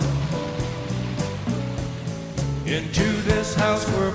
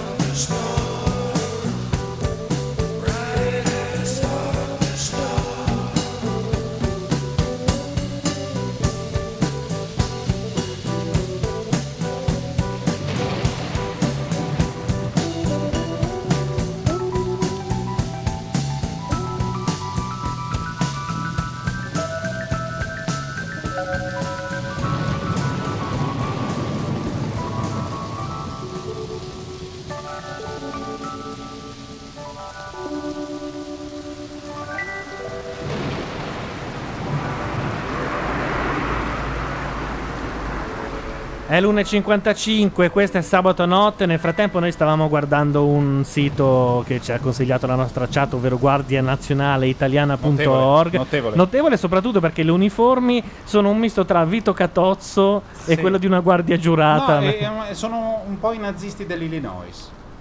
Sono, sono quella roba lì. Poi tutti quelli un po' neonazi devono trovare un modo per mettersi sul, um, sul braccio una svastica. Però non si può mettere la svastica. E Allora, quindi? l'idea qual è stata? Invece di eh, prendere la svastica, come, siamo- come sappiamo è un simbolo eh, induista e che si trova in templi ovunque, anche in Giappone, ovunque, insomma mm, è un simbolo solare. Eh, però insomma non, non si può usare soprattutto se sei effettivamente un nazista se sei in, in un ristorante indiano anche a Milano ristorante- nei ristoranti indiani ci sono svastichine eh, in giro però se sei un nazista con la giacca color khaki e sembri esattamente quelli di Blues Brothers eh, ti sgamano capiscono che non sei indù e allora come fare? Loro, quelli della Guardia Nazionale eh, Italiana, hanno deciso di ehm, sostituire alla struttura quadrangolare della svastica una struttura circolare. Quindi hanno mes- preso un braccetto della svastica, l'hanno ripetuto tante volte intorno a una circonferenza. Il risultato è una specie di pignone della bici. Io so, metterei i una- due martelli dei Pink Floyd, è presente? eh, ma sì, sono- però sai, quelli sono più violenti. Questa è una specie di non so, un pezzo del- di una motozappa eh, appoggiato lì sul braccio. Sono dentro, se il sito non è un totale spuffone, ehm, ci sono pezzi di, di militari vetusti, non si capisce. No, cioè tu vai, scrolli e ti aspetti di vedere un omone, no? E c'è un- un- uno sbarbati alpino. Mm, Sì, e eh, sotto un generale in sì. pensione, una foto in bianco e nero. Ci di- dicono che è il capo degli alpini in congedo, immagino sia il capo di tutti gli alpini. No, sarà Eh, il sarà capo di un- alcun- il sì. capo di questi qua che faceva l'alpino. Comunque sono sempre molto divertenti i fascisti. Beh, quando- Se li guardi da lontano, Se sì. li guardi da lontano, Ma anche da così- vicino, ma, eh, è- ma perché- perché questi non sono neanche i fascisti veri, sono i fascisti di, di D&D proprio. Sono il, il prodo- cioè, se vedi un troll vero, magari ti spaventa se sono in 50, però quelli sono la versione eh, narrativa. No? Sono talmente nazisti che non sono veri. Perché i Sì, sono i cattivi dei cartoni animati, no? questi- sono quelli che hanno il ghigno e, e la cicatrice Il sul motivo per cui ce li hanno segnalati è che loro fanno le guardie, le, come si le ronde, Le ronde. ufficiali, o perlomeno si accreditano come possibili rondisti, si dice? Rondisti è bello. Sono un rondista. E dopo i tronisti, i rondisti. Ma ehm, Che non è che ci sia tutta questa differenza. se Beh, ci- beh, Secondo me i rondisti, i, i- scusa, eh, i tronisti dentro sono anche un po' O rondisti. potrebbero, alcuni tronisti potrebbero anche diventare eh, rondisti. Ma chi? Scusa, c'è un Ma merci chi? pieno di tipo che sta andando da Milano a Torino. Ma eh, Eccolo. Lo spacca, spacca sempre, ragazzi. Quanto sono contento di aver pensato questa roba del microfono che l'abbiamo Che messa poi può piedi. sembrare che il treno entri in casa. Noi in realtà non In lo realtà sentiamo. Fabio quando- Volo lo faceva dalla finestra, però sta roba di notte col treno funziona. Eh. Tu hai preso la casa apposta per sabato notte. Come no, certo. Sì. E se vuoi, adesso c'è anche la casa di fianco che è ancora più vicina alla ferrovia. Ah, perché la ferrovia è di là, io Eh, certo. senso orientamento. Ah, no, sì, va giusto. detto che noi abbiamo puntato il microfono che è direzionale proprio contro la ferrovia, quindi si sente Soltanto molto. perché nella solita finestra in cui ciulano stasera non c'era niente. Perché ah, solitamente quando non facciamo sabato notte il, il- il microfono è, È puntato, puntato- nell'altra stanzetta dove c'è la signorina che ogni tanto Potrebbe ci essere rallegra. utilizzato così. Purtroppo io non ho vicini No, che trombano. non ci vuole quello. Noi abbiamo un, un mezzo fucile, ma ci vuole quello con dietro la parabolina. Non ci vuole la- quello a ventosina? Quello, no, quello con dietro la parabola. Quello a ventosina è No, film. ancora meglio di quello che dici tu con la parabolina c'è quello al laser. Lo puoi trovare su internet. Se tu prendi uno di quei laser dei cinesi molto semplici Sì. e Ah, bravo, cinesi, e sei un po' un nerd perché devi avere comunque una schedina Un po', cioè me lo stai dicendo tu, Sì. dando l'idea che questa nerditudine sia oltre No, la tua oltre, portata, oltre, oltre, la tua. oltre, sì, Quindi per te è un po' nerd. Qui già è un po' nerd. Non so. Tu puoi Gente che si è strappata il pisello. Tu puoi Ormai il livello utilizzare, delle seghe era tale che... utilizzare le variazioni del laser Sì. al- nel, momento- eh, nel punto in cui lo punti eh, per ascoltare ovviamente a una distanza un po' più alta di quella del microfono a parabolina Mm, un po' più elevata, sì. eh, eh, però mm, molto bene ci sono le istruzioni su internet per farsi un microfonino fatto in casa con 10 euro e il laserino dei cinesi I cinesi, tra l'altro, vendono il laserino a niente, però ci sono i siti dove ti vendono il laserino e ti dicono: Ah, questo ha questa potenza, ok, e va bene. Quest'altro ha quest'altra potenza, va benissimo. Tra l'altro, diciamo, potenza è E 3. poi c'è quello da e Goldrake, Il no? limite è 6. Poi c'è quello da 16, giusto nel limite. Poi c'è quello da 10. Poi c'è quello da 10. Quello da 10 c'è scritto: Attenzione, se lo puntate negli occhi può danneggiare la cornea. Ah, sì, veramente. Poi c'è quello da 20. Quello da 20, cioè loro. Ti vendo dalla Cina, ti danno dei laser che tu accechi la gente. Finché non fanno la roba da visitors, a me non interessano. Intanto Quando ci- mi fanno una pistola che io sparo e vedo la roba che parte e ven- va- arriva a te e ti brucia, allora la compro. credo che ci sia Ma però sì. è no, un non po' c'è, la illegale. cerco dappertutto, No, ma non c'è. c'è. No, Guarda non Guarda il problema è che che non il puoi laser fare- potentissimo quella Certo. roba la fa. No, ma sì, ma non si vede. Io voglio che si veda. E faccio No, come non si vede? E parte Ah, tu il vuoi che- pezzettino di laser. Scusami, Puoi tu- chiedere a qualcuno Ah, di ho spargere capito. del fumo tra te e il nemico? No, No, lui vuole io voglio- il pezzettino perché nei visitors non era un raggio, era proprio, erano dei, dei pezzettini Sì, certo. esatto. Delle Fra pallottoline di laser. Fra l'altro, dei fra l'altro il la- blu. adesso rimanendo sui cinesi per una roba e sui visitors per l'altra mh, inversamente. Io consiglierei a tutti i neonazi di utilizzare il simbolo dei visitors, che era ovviamente un modo di cercare di riciclare la svastica. Mm. E non credo sia nemmeno protetto da copyright né niente. Beh, Usate beh, quello. insomma, sì. Ma va, ma tu Ma lo stai usi. scherzando? Ma no, L'anno ma- prossimo rifanno i visitor. Lo so, cioè- godo tantissimo. Se volessero rifare mh, una bella mh, roba con un marchietto sul braccio, che usino quello dei visitors. Secondo me è fantastico. Tre E cose. che cosa voleva dire secondo te quella V? Bisogna trovare una ragione. Verità. La, no. V- la V? No, la V di Vittoria, Ho ovviamente. capito, ma è una cosa di Churchill che era un antifascista, per cui non va bene. Devi trovare un modo per Eh, prendere Ma il infatti, simbolino eh, dei no, visitors amico, e no, no, no, amico, la V di che rimane di Visitors non la scrivono i Visitors, la scrive il nonno ebreo prendendo la bomboletta al bambino e disegnandola sopra il manifesto del vieni con noi, conoscerai gente nuova. Cioè, il- Ah. ne- nella- nella- nell'epica dei Visitors, i Visitors arrivano, invadono, inculano il mondo dicendo siamo buoni, appiccicano i cartelloni che sono Tipo l'equi- Herbalife. che, esatto, che sono l'equivalente del noi siamo buoni, unitevi a noi, e intanto in realtà li, eh, li ammorbano e li... Eh? c'è una citazione Assolutamente, ramo d'ulivo col assolutamente sì, dire... certo. Arriva il nonno Ah. ebreo che prende e con faccia. Voglio dire questa frase con faccia rabbuiata. Ulla, sta per. sta- sembrerebbe che ehm, lì lì per, per- per, ehm, per rimproverare il ragazzino con la bomboletta di vernice rossa e dice: No, se lo fai, devi farlo bene. Prende e fa la V sopra Ah. la locandina. Allora, aumentano le cose che devo dire dalla Pensa- chat. Mi, mi sto chiedendo se V for Vendetta venga... No, viene dopo. Sì, molto il, dopo. il fumetto sto dicendo, non il Ah, film. non lo so, sai. Ah. Intanto Paolo Olandi dice che V stava per 5 di canale 5 in quanto Visitor fu uno dei eh, la serie insieme a Dallas che lanciò un po' canale 5 e poi ci dicono Esorciccio eh, spiega che quello che vuoi tu non è il laser, è una pistola al plasma, che Ecco, peraltro è vero vedi? c'è anche in Star Trek.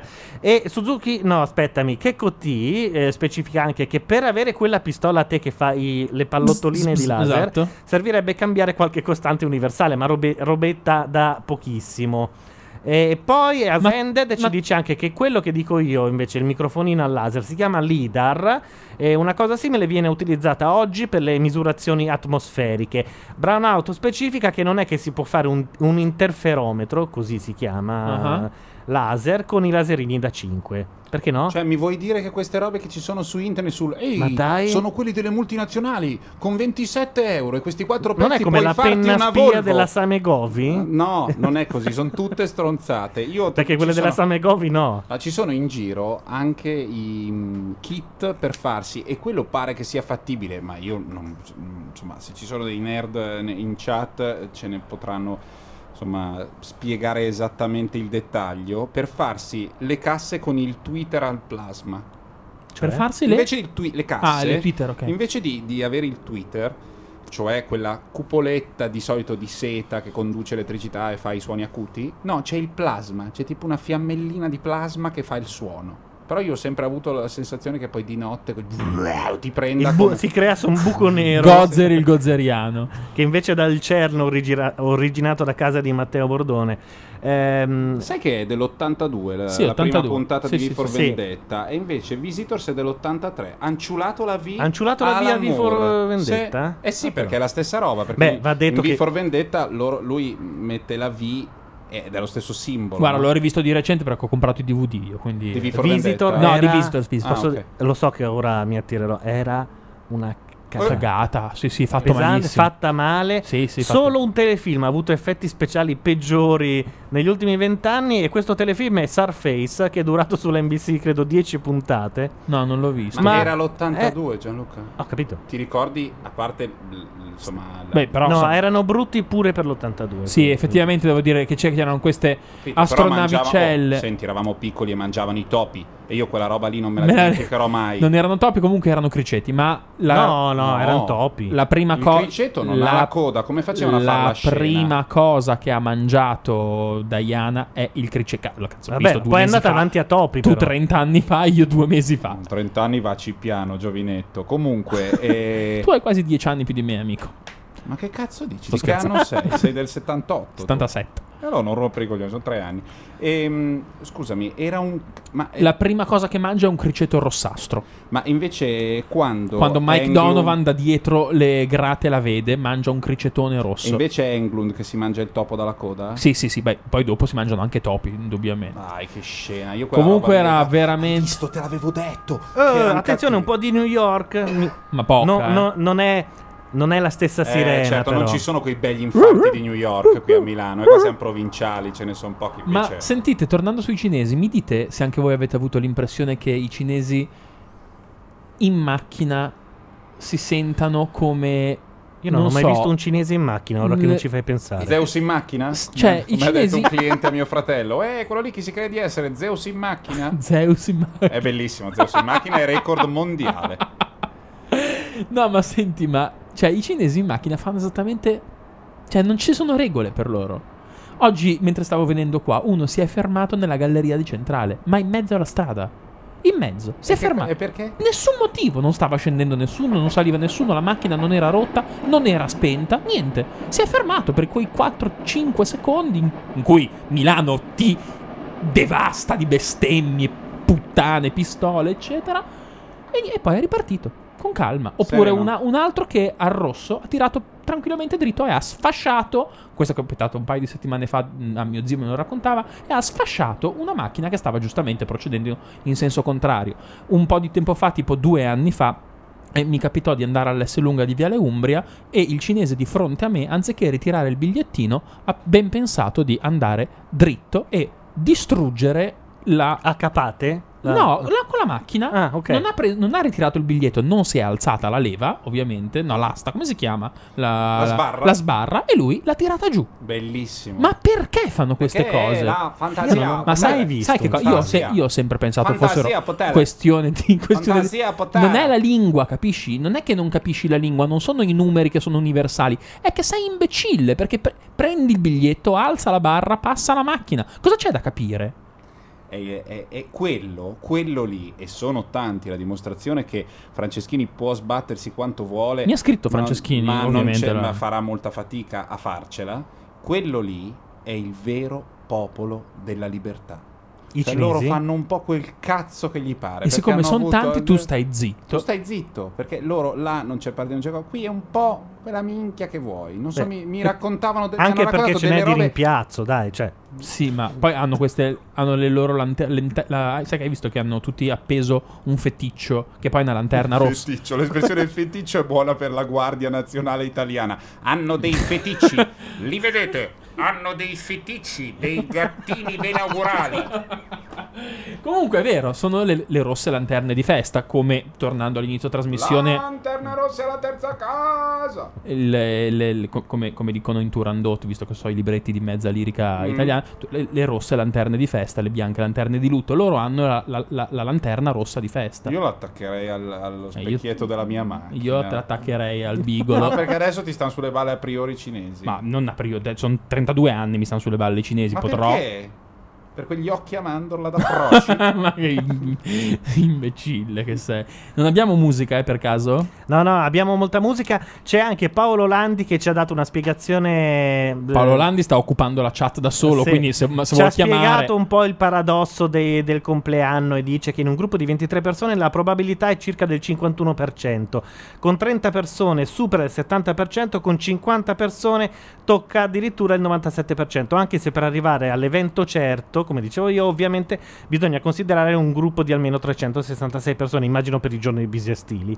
Per gli Ah, anni bisestili. certo, Però sì. la cosa strana è che con 50 e basta, che non è la metà di No, ma è una- 366, è una porzione a la, la probabilità sia 97%. Ma non ha risposto a E un cazzo, nessuno ha dato però- altri dati, cioè non mi ha detto nessuno ci perché. ha spiegato il No, perché. ma dietro c'è tutta una menata perché è venuto a Condor un eh, l'ho, già, l'ho già puntata la canzone. Eh, no, no, l'ho già puntata, Ok. l'ho già puntata. E- è venuto a Condor un ehm, matematico che fa il divulgatore. No, però se la fai partire così Ah, che pensavo c'è- che, eh, scusa. che, che volessi il No, sottofondino, no, no, il non voglio il tappetino. sottofondino.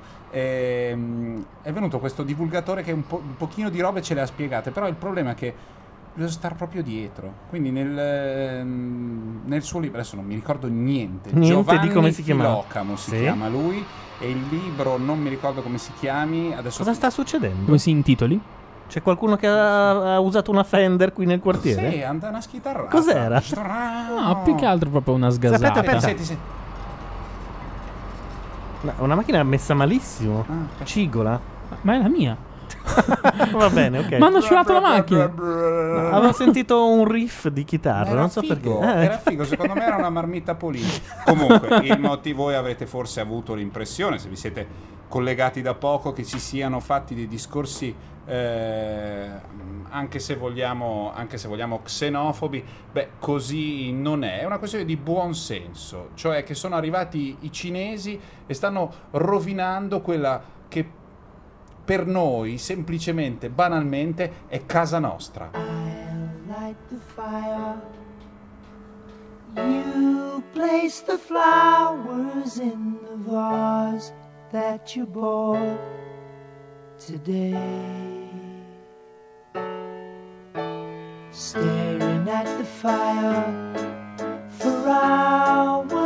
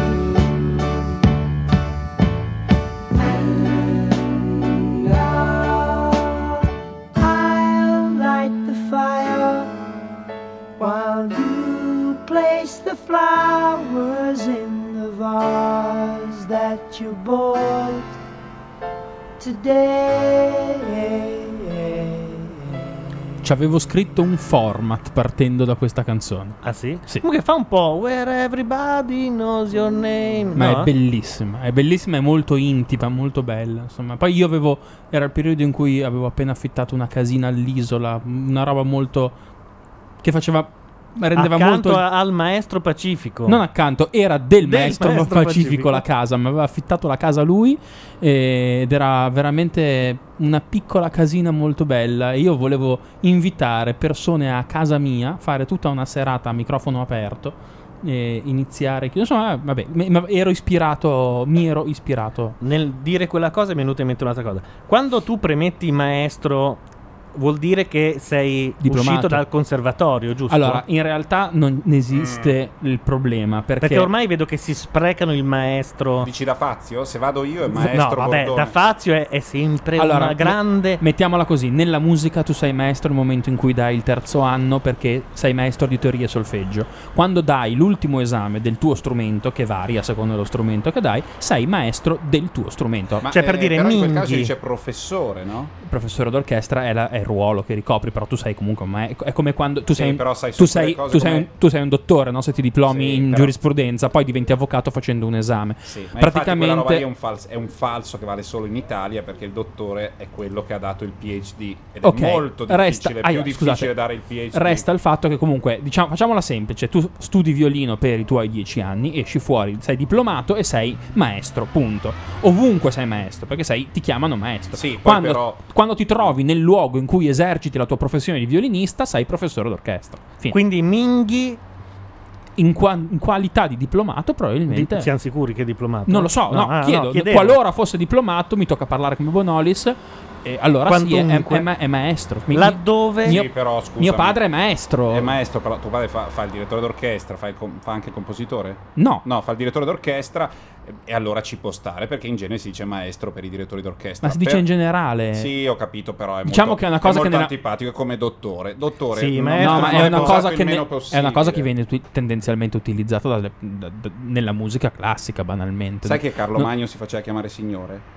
Era Carlo Magno, non era l'ultimo degli stronzi. Carlo Magno si faceva chiamare Certe volte signore, anche, "Ehi, tu". non di più. Noblesse Hai oblige. capito? Però invece da noi è quella roba per cui sono tutti do- dottori. No, Zender, Simona ti sbagli. Siri, Simona Siri con- che eh, ci- segue e apprezza molto la musica eh, di questa Più sera. delle pistole al plasma, Più da delle quanto pistole leggiamo. al plasma, sì, e a me piacevano le argomenti pistole al plasma. e giustamente eh, lei ne è scacciata. No, ma- Però ehm, Per- come scusate, si- per chiudere un attimo la questione del maestro, Sì. Vedo che Asende Ah, dice stavo dicendo anche... che lei è dottore vero, credo. Chi la, lei? la Lei- Siri credo che abbia dato il PhD. Ma buon per lei. Mm. Il- eh, Asende dice: Sasaki, io sapevo che la dicitura maestro eh, fosse eh, soltanto per i compositori e i direttori d'orchestra. Non necessariamente, perché comunque mh, eh, i, i- i ballerini si rivolgono al- alla persona che li coordina come maestro.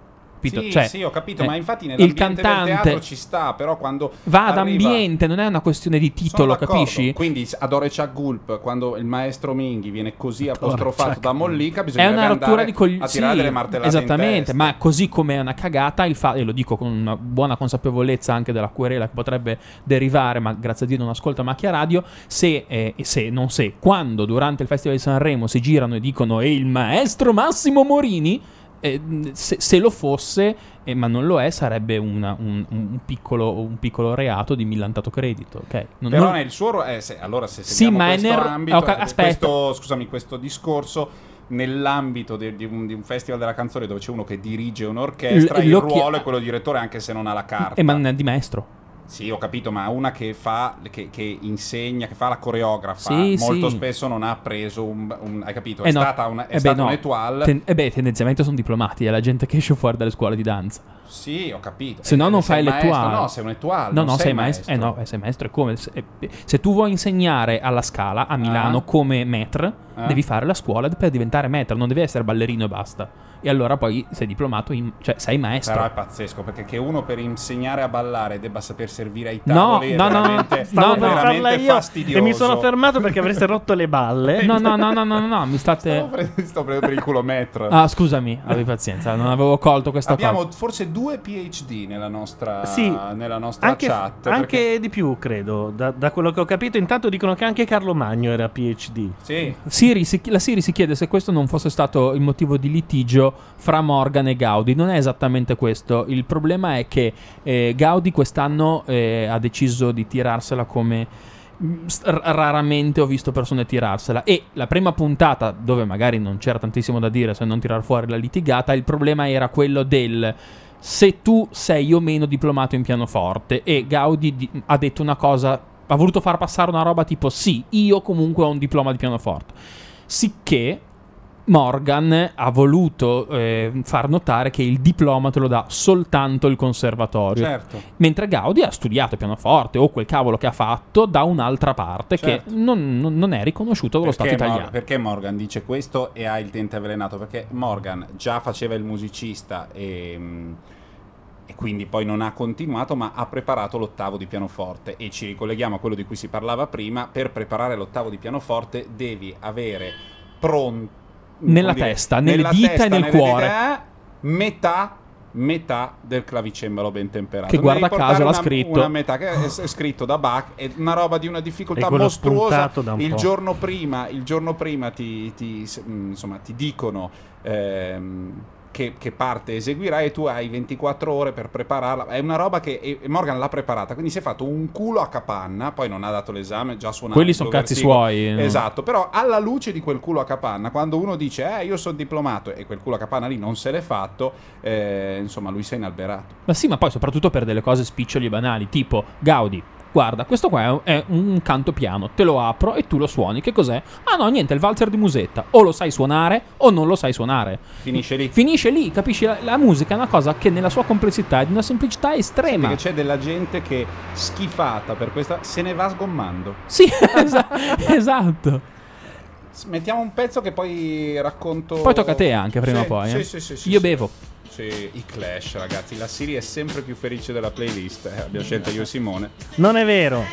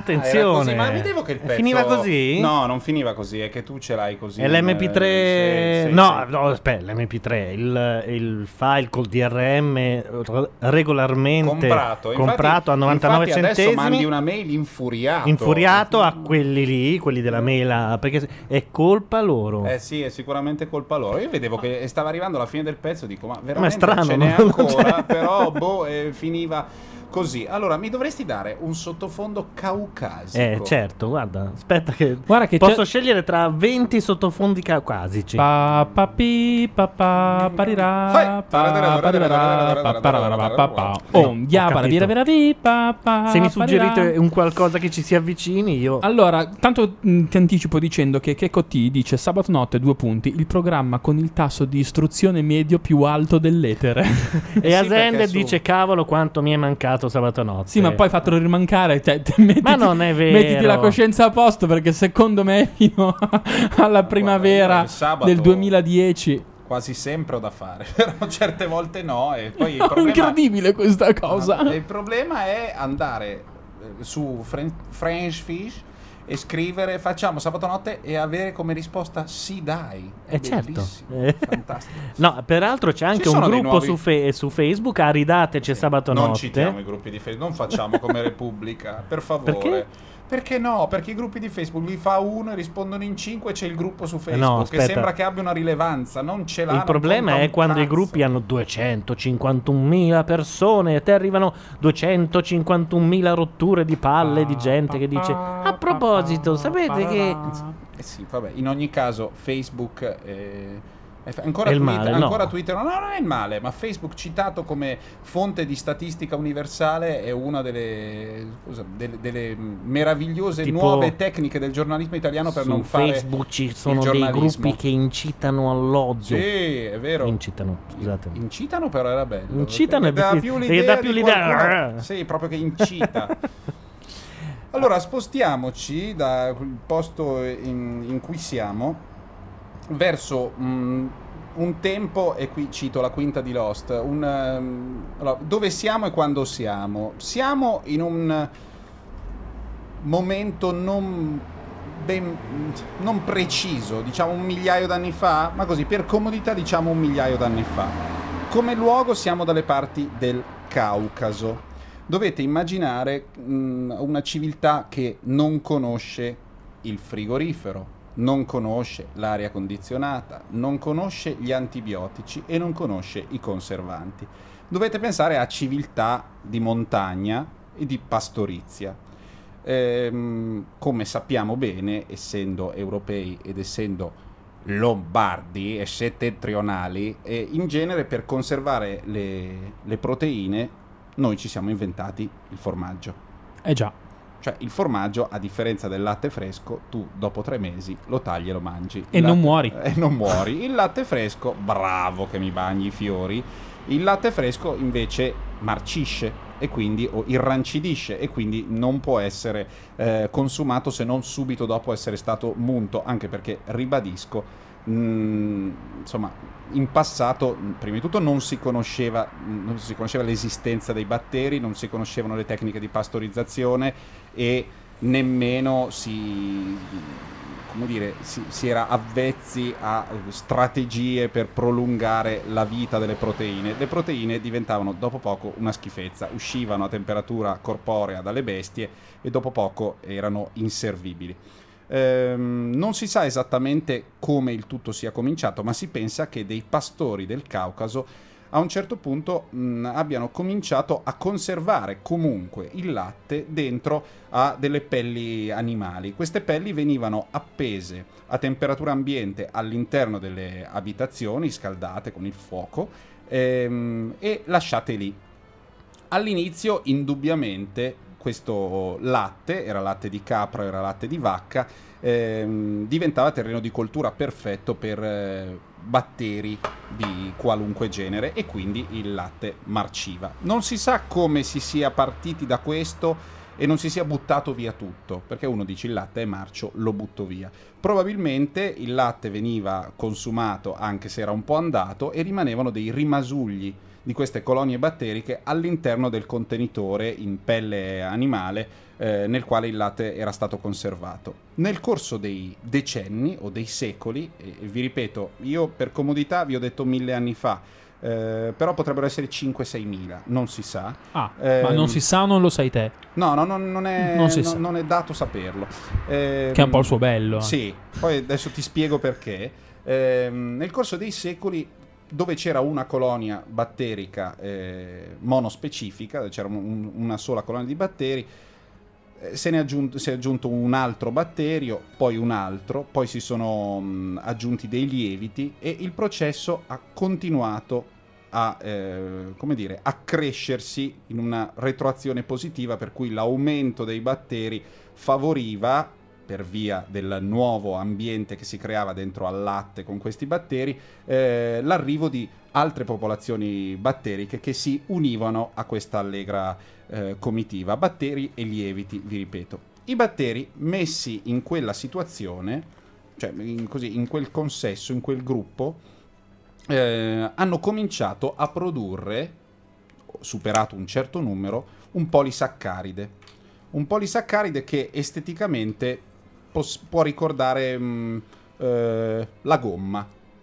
Questo polisaccaride è mm, chiamato kefiran e la sostanza che si produce quando si mette del latte a temperatura ambiente a contatto con il kefiran per ehm, un periodo che può variare dalle 20 ore alle 50 ore si chiama kefir.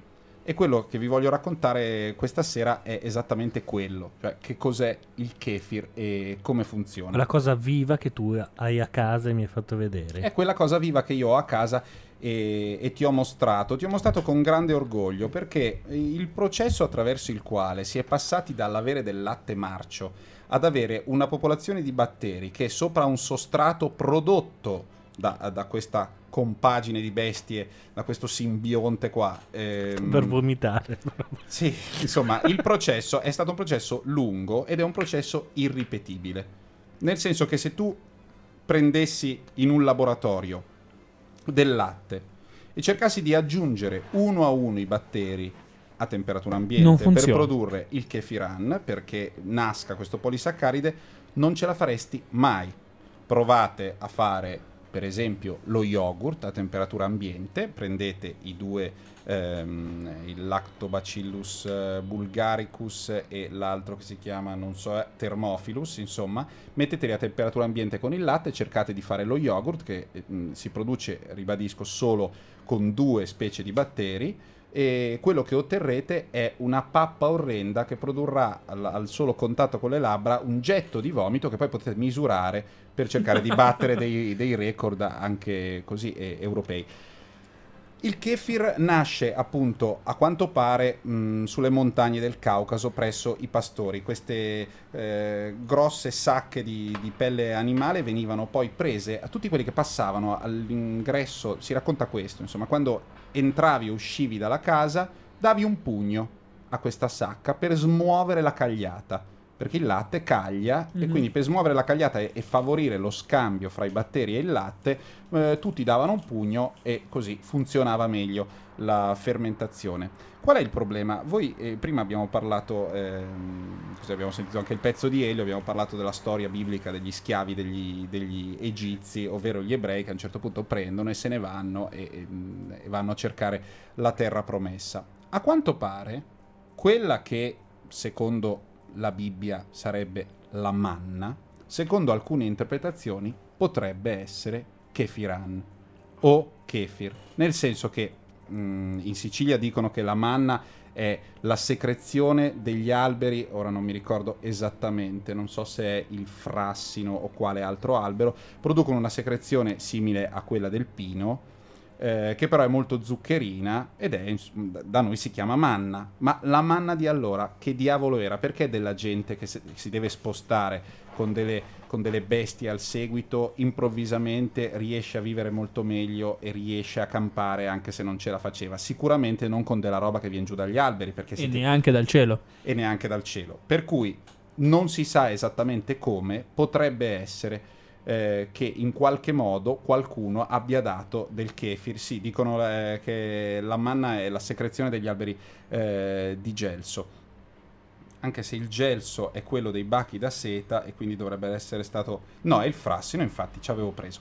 Ehm, in ogni caso, il profeta Mohammed pare che usasse il kefir. Non si usa questa parola mai, eh? Sai che non In si può senso? nominare. eh? Come non si può No, no, no, ci attacca l'Iran. Ma smettila.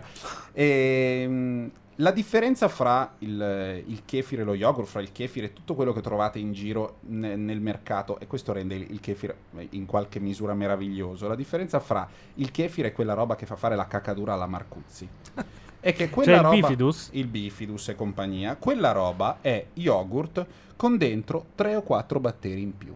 Il numero Cioè, di specie è, un- è- è latte, no, di come specie, Gianluca, dai, cazzo. Pensavo sono- eh, fossero- su.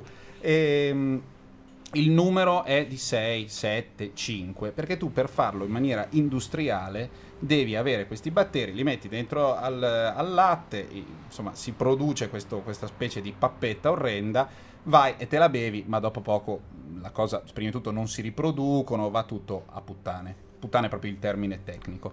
Il kefir invece è il rock and roll delle, mm, Oh, de- yeah. delle- delle colonie batteriche, perché tu prendi il kefir, lo sbatti insieme al latte a temperatura ambiente in casa, senza problemi, lì, lì dentro sono così incazzati che qualunque altro batterio che dovesse andare a contatto con il latte o si unisce al gruppo perché ci sta bene, O se lo mangiano. oppure se lo mangiano, nel senso che saturano l'ambiente. Una linea e- unica, insomma, devi avere. sì, sì. esatto, è il centralismo democratico applicato alla fermentazione dei, dei latticini. Quello che si ottiene dal ehm, contatto fra il kefiran e eh, il latte, ovvero il kefir è una bevanda abbastanza simile allo yogurt, un po' più liquida, ma non troppo, perché poi nel tempo la colonia funziona sempre meglio, quindi quando lo tieni a casa hai un, un kefir sempre migliore. Gli dai anche un nome, no? Leggermente alcolica e leggermente gassata. Leggermente gassata perché nella fermentazione Lieviti. dei lieviti eh, si produce della CO2 e lo stesso eh, per, per via di altri processi chimici è leggermente ehm, alcolica. Probabilmente per gli zuccheri, immagino. Sì, perché mh, tu Per volendo fermentazione sì, per fermentazione degli zuccheri si produce dell'alcol. Si toglie il kefir dal, eh, insomma, dal- nel, nel- nel bicchierone Dal recipiente. dal recipiente, togli il kefiran e lasci il kefir, quindi lo filtri. Hai questa gommina, questa specie di iocca che cresce da sola. Se qualcuno vi ha detto, ah, io faccio lo yogurt con i grani, lo yogurt con i grani non esiste, non è yogurt, perché i due batteri che fanno lo yogurt non producono il polisaccaride, cioè quei grani lì sono probabilmente dei grani di kefir in cui sono morti tanti altri batteri, per cui non si fa lo- il- non, non viene fuori l'alcol, non viene fuori la CO2 perché i lieviti sono morti, e quindi è una versione moribonda del kefir che fa una roba che somiglia allo yogurt perché però non dura. Dopo un po' in, teo- in teoria dovrebbe morire o com- e comunque è una colonia impoverita. Il kefir in realtà eh, ha una caratteristica eh, unica fra le cose che uno può avere in casa che deve mangiare, cioè che è una bestia e che ne dipendi. Non puoi decidere di non mangiarlo più, perché se tu lo lasci lì, il terreno in cui vive il kefiran si riempie di batteri al punto tale che loro non hanno più niente da mangiare e cominciano a stare male, quindi la tua colonia ne soffre. Ti hanno dato in mano una cosa, te l'hanno data, te l'hanno data come dei carbonari, te l'hanno data per amicizia, qualcuno ti ha detto guarda ti do un po' di granuli perché i miei sono diventati troppi, non ne consumo 5 litri al giorno, ne consumo sempre un litro, per cui ti do questi. E, e in questo è esattamente come essere armeno e sposare una che non è armeno e dici però cacchio i turchi hanno cercato di farci fuori e io adesso come faccio? Cioè hai dentro casa tua una tradizione di migliaia di anni che si potrebbe estinguere perché se in tutte le case del mondo in cui c'è il kefir entrassero dei terroristi anti-kefir e lo distruggessero noi non avremmo mai più il kefir Perché non siamo si- più in grado di non riprodurre grado di quella- riprodurre. magari ci vogliono altri mille anni non si sa chi l'abbia fatto non si sa da dove sia saltato fuori E tu Però- ce l'hai? e io ce l'ho a casa E Il- li ho visti al lavoro io. e sono e lavorano in questo momento stanno producendo anzi dovrebbero aver prodotto un altro litro di kefir con il kefir puoi fare la panna acida per fare tipo il borscht puoi fare mille, mille robe puoi addirittura prendere i granetti del kefir metterli in acqua Sì. insieme a un frutto zuccherino tipo un fico quello che vuoi e fare una bevanda leggermente alcolica e gassata per l'estate non capisco perché in sottofondo ci sia della roba che somiglia a una specie di epic metal però forse con il kefir ci sta e, mm, in ogni caso fare una bevanda gassata con dei granuli di kefir che hanno perso tutta la parte dei, dei latticini dei batteri de- del latte e comunque avere una tua piccola sprite personale no global eh, che ha le sue migliaia di anni di storia tutto questo pezzo perché? Prima di tutto perché è la classica minchiata sulla quale poi, mh, alla- come dire, eh, partendo dalla quale poi si discute, ah però tu quello, ah era tipo mio nonno, mio zio, perché tutti hanno sentito parlare di questa roba ma nessuno ce l'ha bene chiara in testa. Secondo perché esiste in rete un pazzo australiano che pe- al kefir ha dedicato un sito internet che è molto più dettagliato di Wikipedia, ma tratta un argomento soltanto il kefir e c'è scritto tutto quello che vi ho detto io, più altre, non so, 30 volte quello che ho raccontato. E terzo perché io ne faccio sempre un litro. E ormai i granuli si sono riprodotti troppo. E quindi ho bisogno di un candidato che prenda sulle proprie spalle questi millenni di tradizione e cominci a mangiare questa benefica manna celeste, fare la cacca dura come i sassi, essere felice e sentirsi parte di questo mondo.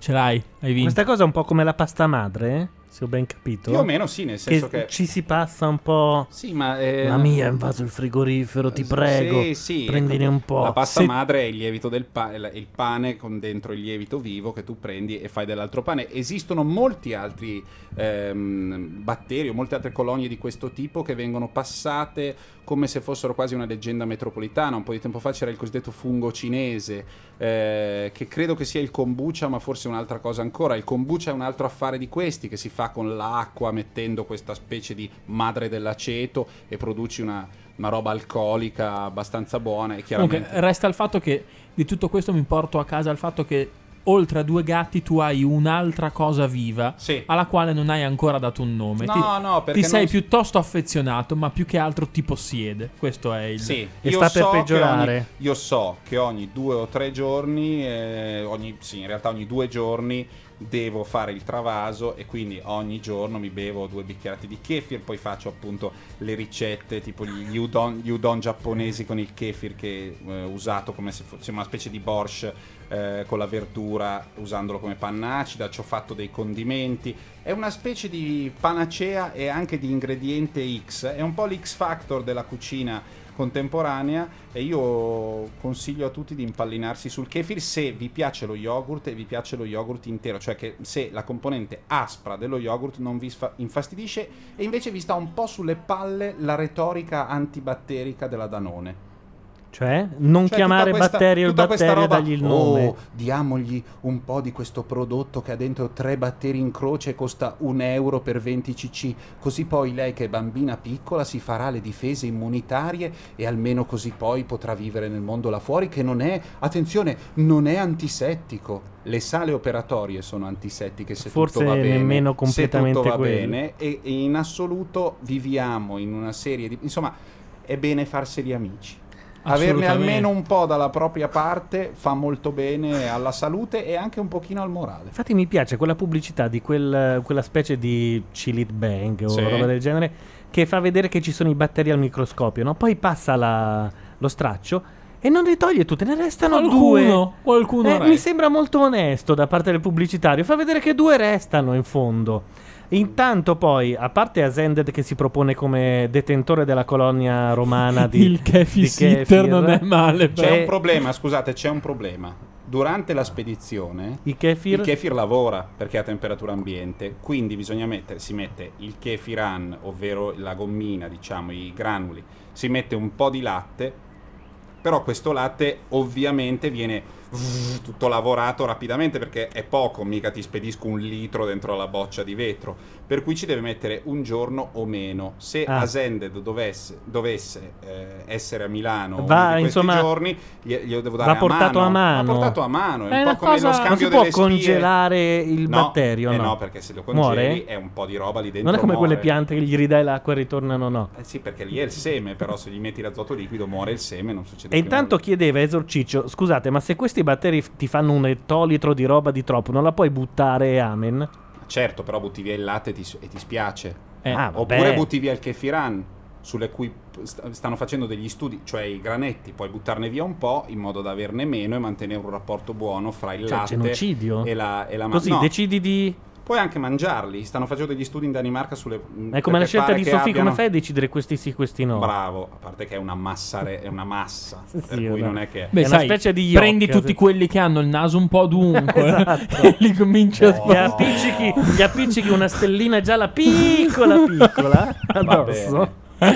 Da- tra, Ah, in mezzo ai dischi signori. di Gianluca Neri era, è incredibile. Ma tra le canzoni Perché di Dolce Nera, nascosto Non lì ci in sono mezzo, canzoni di Dolce C'era anche questo pezzo che viene dal- dagli inizi, dagli albori totali e assoluti di un gruppo della Georgia che conoscete molto bene. Loro si chiamano R.E.M. e questa è Gardening at Night.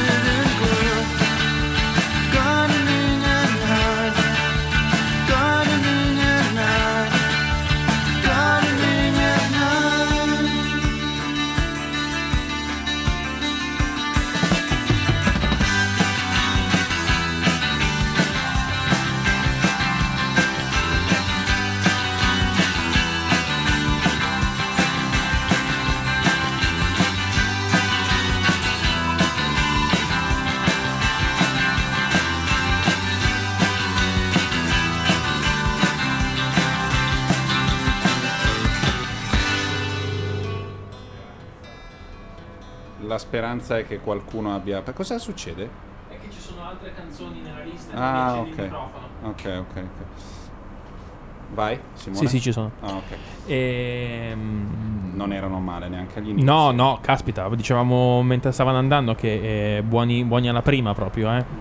Piccoli Io- singoli che spaccavano. A me sono sempre piaciuti, ma soprattutto della loro carriera ho apprezzato quel video particolare. Adesso voi lo sapete sicuramente. Dimmi, dimmi. Eh, in cui l'inquadratura è unica e si continuano a fare zoom in parti Vabbè, diverse. quello è, mm, è, secondo me Imitation of Life. E è credo molto sia- recente. Insomma. Comunque, fare quella cosa lì è difficilissimo perché ci sono dei personaggi che cantano all'indietro, dei Sì. personaggi che cantano dritti, dei personaggi che cantano eh, al rallentatore. E tutti nello stesso momento, cioè la scena sarebbe sempre la stessa. Beh, però credo che sia È comunque- difficile coglierla. credo che sia edita- è fatta dopo, in editata, certo, certo. però è difficile. Beh, ovviamente non immagino che ci siano 25 RAM tutti uguali in varie parti Già è dello vero perché schermo. ci sono loro tante volte. Ci sono loro in- in- e anche tanti altri personaggi che fanno delle cose, ma la scena è sempre ripetuta. Loro hanno sempre fatto quello, nel senso che Michael Stipe è uno. Devo usare una parola terribile. Sì, lo so, però. Artistoide. Ah. E- è, è Ah. sempre stato. Fanno È- parte è come dentro- intellettualoide. Eh, Ah. l'ho usata, l'ho usata apposta, c'era tutto uno scopo Vuoi dire che quella ironico che mascherina ti nera dico. l'ha inventata lui e non Ambra Marie? Eh, mi sa che l'ha Ah, inventata lui. Eh, comunque, eh, i videoclip sono sempre stati. Un po' sono stati agli inizi eh, parto del- della mente di Michael Stipe stesso, e un po' sono stati quello che poi hanno fatto i radio e dopo. Cioè una ricerca continua di registi emergenti, Ecco, io- capaci, bravi, eh, e vi diamo da fare il videoclip. Ti chiedo una cosa, però, Dimmi. visto che cioè, proprio ti interpello perché non lo so, non conosco bene onestamente la- la- le personalità dei- dei- degli R.E.M. e, di- Dei delle, re- possiamo anche dire dei REM. e delle persone che gli stavano... No, che mi fai arrabbiare. È Viola, sì. E- Il mio regista di Condor Natalizio che E di ci fermava sempre per dire mi raccomando. Si dice eh, R.E.M. Sì, sì, ma infatti sono d'accordo. Ma scusatemi, se andate a un convegno di neurologi o di psichiatri, insomma, gente che si occupa del sonno, Si dice la fase REM. Sonno REM. Vabbè, ma ho Come capito, si ma Matteo- ACI. Da noi, si- da noi le sigle si pronunciano senza il puntino, per cui siccome loro Sì, ma si quello è chiamano un nome quello- proprio diventato, capito? Eh, beh, Eh, pu- lo puoi so. anche dire Paul McCartney, Ma no, però è McCart- sbagliato. no, non è- è così. passo. E e invece passala Non perché è così. perché Vabbè. è come CIA. Va bene. Eh, sei come colgate Ok. però te. No, Colgate sì. non è un acronimo. Porca la troia delle No, è un nome che tu hai Ma è italianizzato. diventato un nome proprio. A REM è un acronimo a tutti gli effetti, ma per quello che ci riguarda e nel contesto nel quale lo stiamo utilizzando, è il nome proprio di un gruppo. Che E però quindi- resta un acronimo. E quindi nel, Ok, in i qualunque REM, lingua... anzi gli R. punto e Attenzione, sgommata, no. No, no, no. Comunque stavo dicendo, Però se no. sparassero a qualcuno sarebbe bello. Sì, diretta, eh. Poi sì. magari non lo prendono e questo scappa e spero che nessuno si faccia male. Però Devo dire che mi guarda un, un quartiere abbastanza tranquillo, c'è stato soltanto un'esecuzione anni fa. Comunque la mia domanda era questa. Prima hai fatto un paragone fra i REM Mm. brr, e, Ma puoi e- dire Riem? Stavo solo dicendo che c'è il liberi tutti. Ah, ho fatto un caffè di troppo perché me l'avevi già fatto tu. Sì, e, mm, vabbè, lo bevo io e, e i Radiohead. Mm. Allora, la questione è che dietro ai Radiohead c'è una depressione forte e un bipolarismo Mm, piuttosto presente. Mi sì. chiedo se allora, eh, visto che me li hai accomunati anche dall'altra parte, ci No, sia. no, vabbè. Cioè, nel senso, il giorno che eh, Radiohead purtroppo non ci saranno più perché verrà a mancare lui, nessuno si stupirà, capisci? Che si sta toccando che- in questo no, ma momento. No, no, che- no, anzi, sta facendo. Secondo me è un'impressione. Te- ti piace a te Stipe- un'impressione? Michael Stipe è un tormentatore anche lui, ma molto, insomma, molto più ironico e... Ecco, mi, e sbar- bravo, bravo, mi sembra che uno mi sembra un pochettino più consapevole del proprio bipolarismo e probabilmente L'ultima lo vive volta- in maniera più. L'ultima volta che sono venuti in Italia, Michael Stipe si è presentato a fare un'intervista su Obama, perché credo che non, non ci fossero state ancora le elezioni. Io l'ho vista al TG, sai quelle robe che c'è il gruppo, l'etichetta, la Warner chiama. Va il giornalista del TG a intervistare Michael Stipe e non sa niente, ed è una roba terribile. Michael Stipe era fuori in strada, cioè l'intervista l'hanno fatto fuori dal posto dove probabilmente c'era stata la conferenza stampa e aveva gli occhiali di Data. Si chiama Data. Data. Data ha no, gli occhia- Data non ha degli occhiali, è Jordi che ha gli occhiali perché in realtà è cieco e ha quella che ha quella barra di alluminio. Ok, Ah, Eh, Michael. Stipe aveva degli occhiali che erano la barra di, allu- del- di alluminio di Va bene, Jordi. Assolutamente Fake. ridicolo, Certo. nel senso che sono quelle robe talmente che vado a fare lo strano, che c'hai 50 anni, sei una checca rifatta, non viene che tu parli di Obama conciato così e tu sia credibile. Certo. Uno può, cioè ti deve venire, a Michael Stipe non gli veniva. Mhm. Per cui è uno comunque, sopra le, credo che sia uno dei più grossi geni sulla Terra ehm, dal punto di vista musicale e di... musi- anche forse non solo quello, però insomma... eh, però ogni tanto è, anche lui è sopra le righe decisamente. Mentre Tom York è uno così, è un po' un... Se lo vedi, guarda, se li vedi, tu l'hai visto in concerto mai? No, nessuno, dei, nessuno dei sono- due gruppi. In concerto, vabbè, i Rem sono quando sono in forma. Adesso ultimamente fanno un po' concertone very best che mi girano le palle. Gli ultimi due dischi non sono molto belli. Però ehm, i Radiohead dal vivo non solo spaccano, ma stupiscono proprio per il clima. Il clima sul palco, è, è- quando li ho visti io, era addirittura cazzone. Cazzone Ah, un sì, senso nel- ho buono. capito, ho capito. Cioè, poi i pezzi erano belli, non erano tirati via, erano suonati bene. Però sul palco c'è molto questa roba, dai, potenza, divertiamoci, andiamo. Intanto devo dire che non mi sono mai sentito tanto scacciafiga come quando ti ho corretto sul nome del personaggio di Star Trek prima. Eh. Però ho visto che Suzuki Maruti ha messo anche il cognome. Io ho detto Jordi, lui ha detto La Forge. Sì, vabbè, perché infatti Suzuki Maruti non è conosciuto come uno che stupra femmine. Stai dando del nerd a Suzuki Maruti? Oh, ma gli voglio un bene della Madonna. Ma poi sai cos'ha lui? Gli va- in genere gli va quasi bene tutto. A chi è Suzu? Sì, non è uno che dici, sai, quelli di Torino un po' mm, puntigliosi. No, lui è tranquillo, Mm. è sereno. Vabbè, ragazzi, sto mm, scherzando, ah. facendo una gag. eh. Suzu. Caro amico, abbiamo avuto una storia tra l'altro io e Suzu. No, peraltro è, è anche sposato, ma secondo me Suzuki non Abbiamo sposato sarebbe storia- uno di quelli che storia cuca non, grande. non ufficializzata, è una storia, cioè Beh. l'abbiamo tenuta per noi perché è successo tanti anni fa Devi mandarla comunque- al, a rectoverso.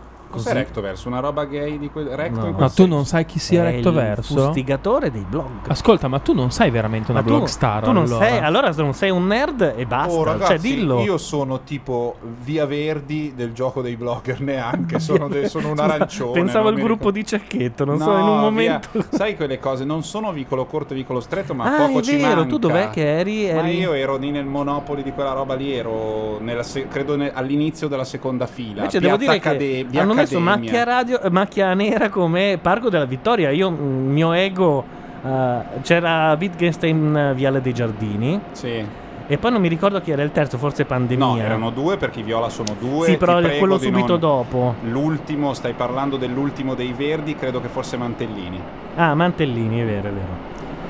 Ehm, in ogni caso, eh, ancora si sta parlando delle foto di Ambra Marie sulla chat. Ragazzi, no, ma era prego. già potevi anche non. Sì, quella però, è, quella è favore, macchia radio. Per favore. ehm, Sì, basta non dai, leggerle dai, comunque. per, per, per favore. Ecco. Mm, Se poi scaturisce vuole- questo, allora... Tremonti per- Eh, non, eh, c'è la crisi, voi giocate e Battlestar Galactica, Star Trek, un mondo immaginario, un mondo del, del futuro.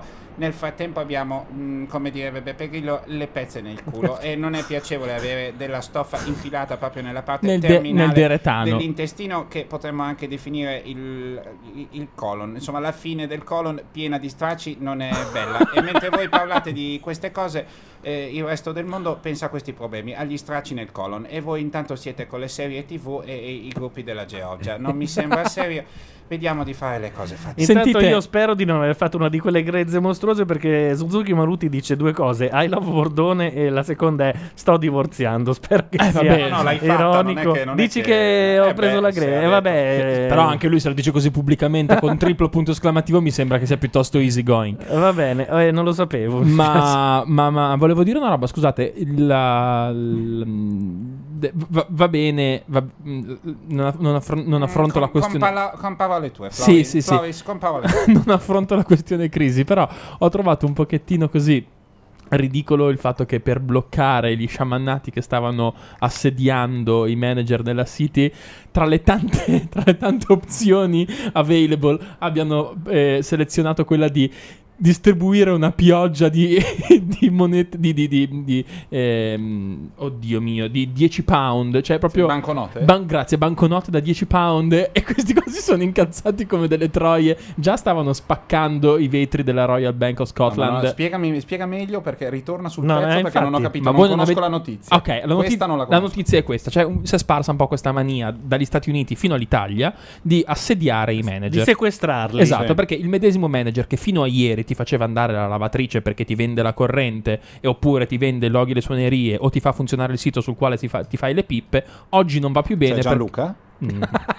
Oggi non va più bene perché eh, ovviamente eh, tu hai uno stipendio indecoroso e lui invece eh, ha uno stipendio che tu reputi eh, che, che è, immora- che è, insomma, immorale, sì, immorale, immorale. Ok, bene, queste stesse persone che spesso e volentieri, eh, non- non- nella stragrande maggior parte dei casi c'è da dire, sono degli impiegati, ok, Sì. anche loro, vengono presi d'assedio al punto che tutti quelli che lavorano nella City a Londra, nello specifico, hanno ricevuto specifiche indicazioni da parte dei top manager, che sono forse i veri obiettivi del, del- del marasma, di vestirsi casual, perché mm, almeno ti nascondi fra la folla.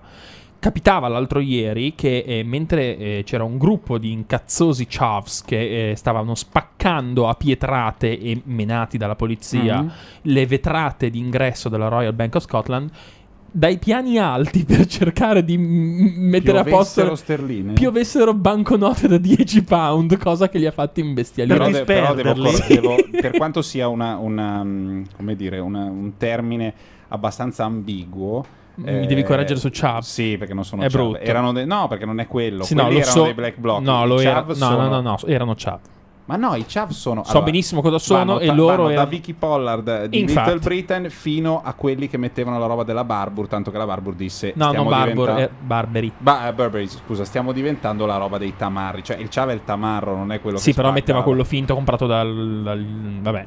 E il co- credo che fosse. Co- il cappellino, il La cap- Siri credo, fo- credo- credevo fosse andata via. Abbiamo detto che in Italia hanno sequestrato qualcuno. No, No, no. Ah, no, Hanno sequestrato in Francia il marito di Salma Hayek. Eh? Il eh, Pinot. Pinot. Ah, perché Pino è marito di Salman. Eh sì. Ah, Vabbè, comunque, e purtroppo si sono quando si sposati faceva- dopo, che io- dopo aver incontrato me. Cioè, tu hai incontrato. È un modo per dire che hai incontrato Salman. Sì. Volevi ripeterlo. Sì. Io me la ricordo in eh, Dal tramonto all'alba quando versava la tequila sulla- sul gino- sotto il ginocchio, sul polpaccio. Mhm. E la tequila scendeva lungo questo polpaccino di Salma Hayek che era mh, così agghindata e notte fonda anche se state Anche perché sono sentendo il podcast sappiate che notte fonda 12 agghindata centimetri come una meravigliosa zoccola messicana in Dai. localaccio sì, così era in Sì, tramonto vero, è all'alba, questo era il personaggio. E eh, lungo quel- quel- il collo di quel piedino, e poi quel piedino e le dita scorreva la tequila e finiva in bocca a Tarantino. Io Salma Hayek me la ricorderò sempre così. E soprattutto Ne ti, ricordi- di scene, ti ricorderai Salma per sempre del momento in cui avresti voluto essere Tarantino. Sì, Eh, sì. mica scemo, peraltro. 5 minuti prima, perché 5 minuti dopo diventava. Vabbè, in ogni caso, vabbè, Siri, abbiamo, forse abbiamo, per sbaglio abbiamo detto che adesso c'è la moda di. Abbiamo detto in Italia, non credo. Però Sì, forse l'ho detto io. Francia- La fai una questione di Eh, principio no, tu. Perché sta continuando a dire no, perché. avete No, no, ma è un po' che continua, eh, effettivamente. Vabbè, comunque Tra un po' ti dico che ci hai rotto il cazzo, l'hanno però. fatto- l'hanno fatto- no, eh, beh, è vabbè. con amore, come al solito. E l'hanno fatto con. ehm, Vabbè. l'hanno fatto in Francia ed è uscito anche il filmone con quelli che sequestrano e poi fanno ammazzare. Quindi, insomma, in Francia la polemica viene cavalcata. Da noi, ehm, anche da quel punto di vista là, cioè anche un film politico è un film eh, legato all'attualità strettissima. Questi ci hanno preso in anticipo perché per girare un film ci vuole del tempo più di quello. Almeno credo. Cioè, il film è uscito adesso, non so se avete sentito. No. C'è un film in Francia che racconta di mm, un uomo e una donna che rapiscono nel momento della crisi, rapiscono il, eh, credo il manager, il, il- il padrone, insomma, il proprietario della società.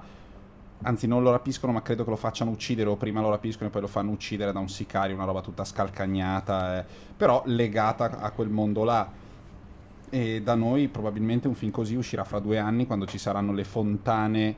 La gente farà il bagno nel latte come Poppea e sarà finita la crisi, ci saranno le fontane Prodotto da Neri euro. eh, ri- eh, con regia di Neri Parenti. Sì. e- Ma come sto con sta crisi? Ecco, sarà fatto una crasi? No. Eh, intanto Suzuki Maruti dice che in Francia c'era anche il libro Ammazza un bastardo. Ah, lo fanno ammazzare da un killer, vedi, dice, sì, infatti. Sì, sì, Vabbè, io direi che è venuto- sera, l'altra sera ho visto, aspetta un attimo, tanto chi se ne frega. Ah, sì, tanto, hai eh, ragione. Ehm, l'altra sera ho visto Santoro sulla crisi. Oh Cristo. E c'era Formigli. Ne stai parlando sul serio? Va bene, sì. dai, va bene. E, e Formigli è andato avanti per metà sera a, a dire ah i banchieri, banchieri, perché c'erano i banchieri, i banchieri, i banchieri. A un certo punto Santoro gli ha fatto notare, ha detto Riccardo scusa perché non si capiva, dicevano i banchieri dalla parte dei manifestanti, a volte sono quei manifestanti e non si capiva niente. Lui, Intendeva bancari. Bankers vuol dire è generico, Certo. ok? E, e quindi intendeva bancari, gliel'ha fatto notare, ehm, gliel'ha fatto notare Santoro e lui era piccato, vuol dire sì, vabbè. Vabbè, capito." cioè, c'è la differenza di qualche miliardo sul Eh, conto, perché tanto però. è banker, Certo. banker è banchiere. È no? banchiere, Cioè, non è che se la lingua è imprecisa devi dare la colpa a Formigli. Eh. Eh, va bene, cioè, ecco, la colpa Questa della- cosa però mi riporta alle mie elementari, eh, dove io, figlio di bancario, eh, quando mi, mi chiedevano cosa fa tuo padre, io rispondevo il bancario e tutti la prendevano come banchiere, come se fossero tanti quelli che posseggono una banca. Sì, anche perché poi banchiere dovrebbe essere, non è più quello che possiede, ma in Sì, realtà ormai è- no, prima- il direttore di filiale Di- il direttore di filiale non, è credo non è il banchiere, però no. è anche il banchiere. Vabbè, non- però non banchiere, È una banchiere volta è che la nostra il lingua socio. una volta che la nostra lingua in un ehm, orizzonte semantico comunque ristretto ha una parola in più rispetto all'inglese Beh, oddio, ne abbiamo E- parecchi e la usia- non no ma in genere sai che dal punto di vista del, del, ehm, come si dice in questo caso della morfologia? Sì insomma l'inglese è tipo 30 volte più ricco dell'italiano Mhm. c'è il, il- il luogo comune tra- eh perché l'italiano no il eh, eh, dizionario della Treccani è grande un quindicesimo dell'Oxford quello grande l'Oxford grande non so quanti volumi siano ma tipo Sai che, 15-20 ma, fra parentesi, in Inghilterra vige la cosa dei, dei phrasal verbs, quindi ci sono questi quattro tomi di phrasal verbs che te li regalano e dicono se tu impari questo hai imparato metà dell'inglese. da lift off in poi Da qualunque cosa, sai quella volta che io giravo e mettevo le scarpe, ma solo quelle rosse. Ah, ok, to take out. Loro hanno, vabbè. To shoe beyond, secondo me E invece, no, sta, sta cosa qua del misunderstanding dei lavori, dei genitori, eccetera. Mi ricordo una mia amica la Siri, che. allora la Siri è stanca La piantate Simona, di prendervela vai a con la dormire. Siri, Ma che ha no, anche detto, minchia, che semantico ristretto l'italiano no non ho detto lo- l'italiano l'orizzonte semantico ristretto ho detto la banca La incitano anche. Eh, Siri, dai, correggili. Ma una, una mia cara amica andava in una scuola alle elementari, penso di fighetti, eccetera, eccetera. E un giorno tornò a casa e disse: Sai, l'amica tal dei tali eh, mi chiedeva che lavoro facesse il papà. E ho detto che lavorava. Lavorava pe- nelle macchine, infatti suo padre Dentro? poi dentro, sì, era- è- è- tuttora è un manager che lavora per, per- per quella che è la Fiat adesso o qualche sua consociata, Beh, non lo so. la Fiat. No, no, perché non Ah, è- ok. per la Borletti, eccetera. E, e la, e la niente co- a che vedere con Tolomone Boromelli scusa chiudo No, esatto, mai. e la, la veglia Borletti è quella che fa i cruscotti delle macchine. Ehm, E, la, la- la compagna di scuola rispose alla domanda di questa mia amica. Il mio papà invece ha, mh, fa a che fare con la benzina. E lei per parecchi anni pensava che fosse uno che facesse benzina, al, un benzinaio. E invece aveva i pozzi di petrolio. Veramente? Giuro su lei Dio. si chiamava Antonella Shell Quella Kuwait. E vabbè, senti, sono le 3.06. Mandiamo un'ultima canzone e poi salutiamo. Sefem, va bene. Sefem. andiamo aspetta un attimo Gli Who. Behind Blue Eyes. Mica male. Nessun gancio, così alla brutta. È andata. Ciao. to be the sad man behind blue eyes. No one knows what it's like to be hated, to be faded, to telling only lies. But my dreams, they aren't as empty as my conscience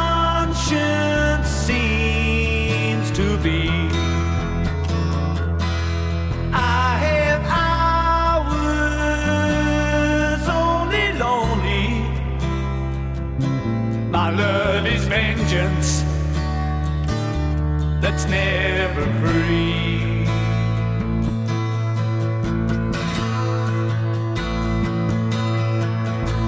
No one knows what it's like to feel these feelings like I do. And I blame you. No one bites back as hard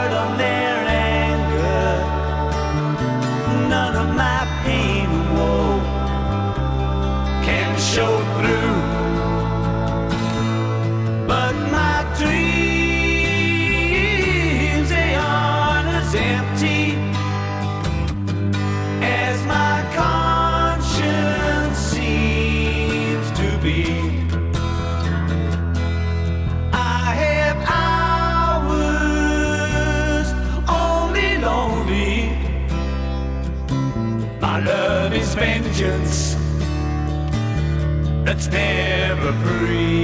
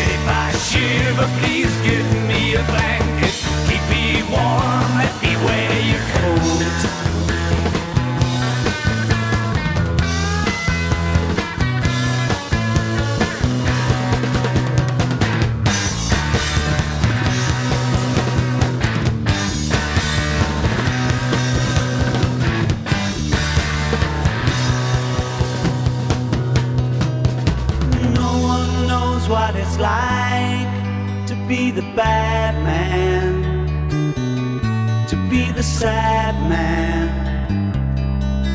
behind blue eyes.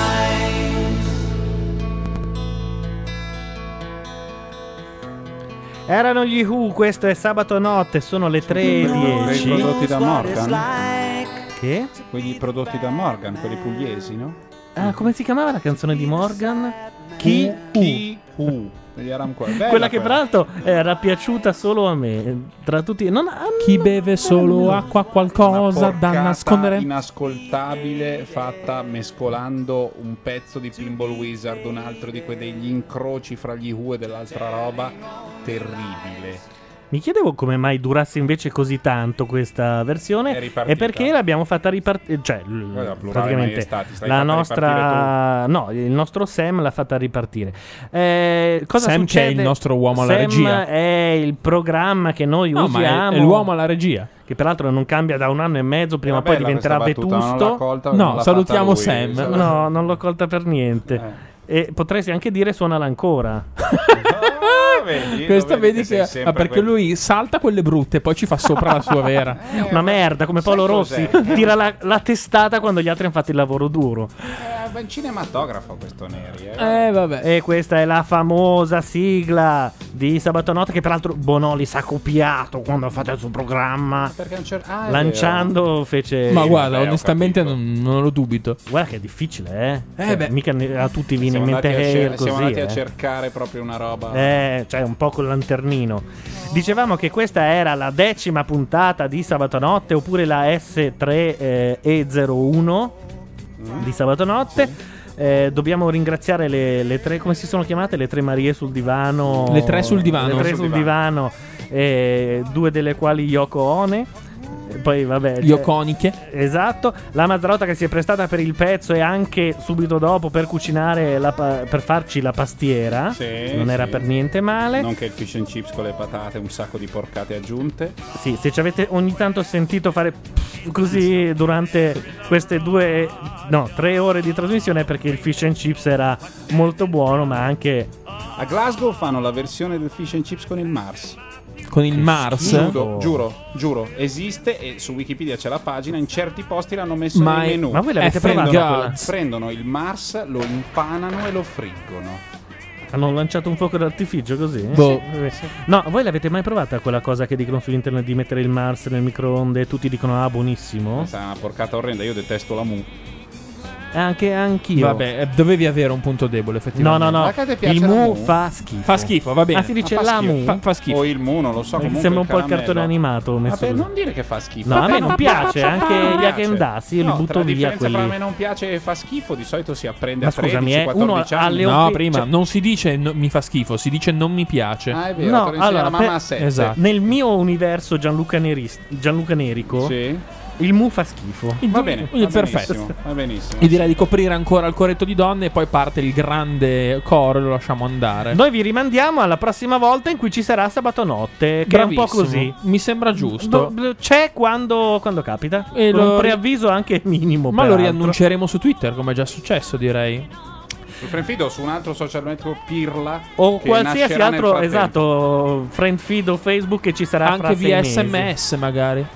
Via, via BBS. BBS. Noi eravamo Gianluca Neri. Matteo Bordone. Simone Tromelli. E ci sentiamo la prossima volta. Ciao cari.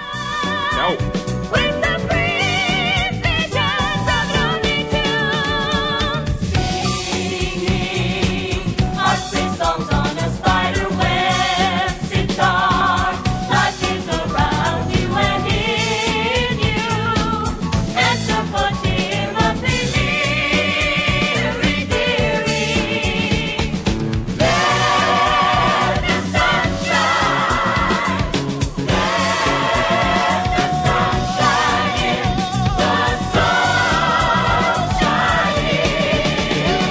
I consider that the flag of the United States not only a flag of a country, but is a universal message of freedom and democracy.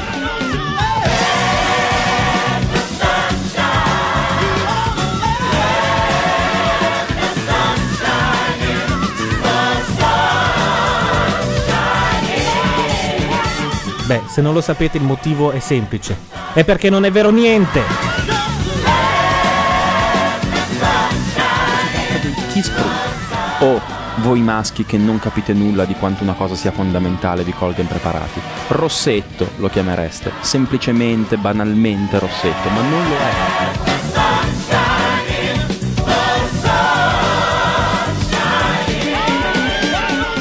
Ma chi è che il Mona che, che- che batte la porta e che chiude urlando?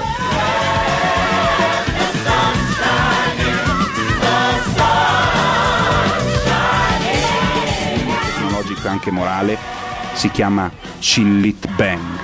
Chillit, diciamo noi, Sillit, gli anglosassoni, ma tutto questo ha poco a che fare con il motivo per cui, oltre all'effettiva potenza, lo si compri così volentieri.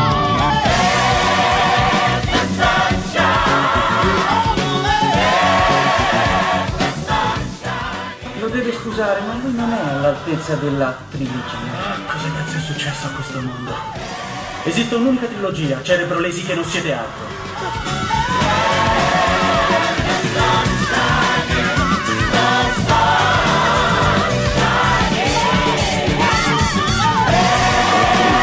John, just seconds ago there was a huge explosion, and it appears right now the Second World Trade Tower has just collapsed. Repeating, former Beatle John Lennon is dead. He was shot and killed Monday night in front of his apartment building in Manhattan. Police have a suspect in custody. He has not been identified.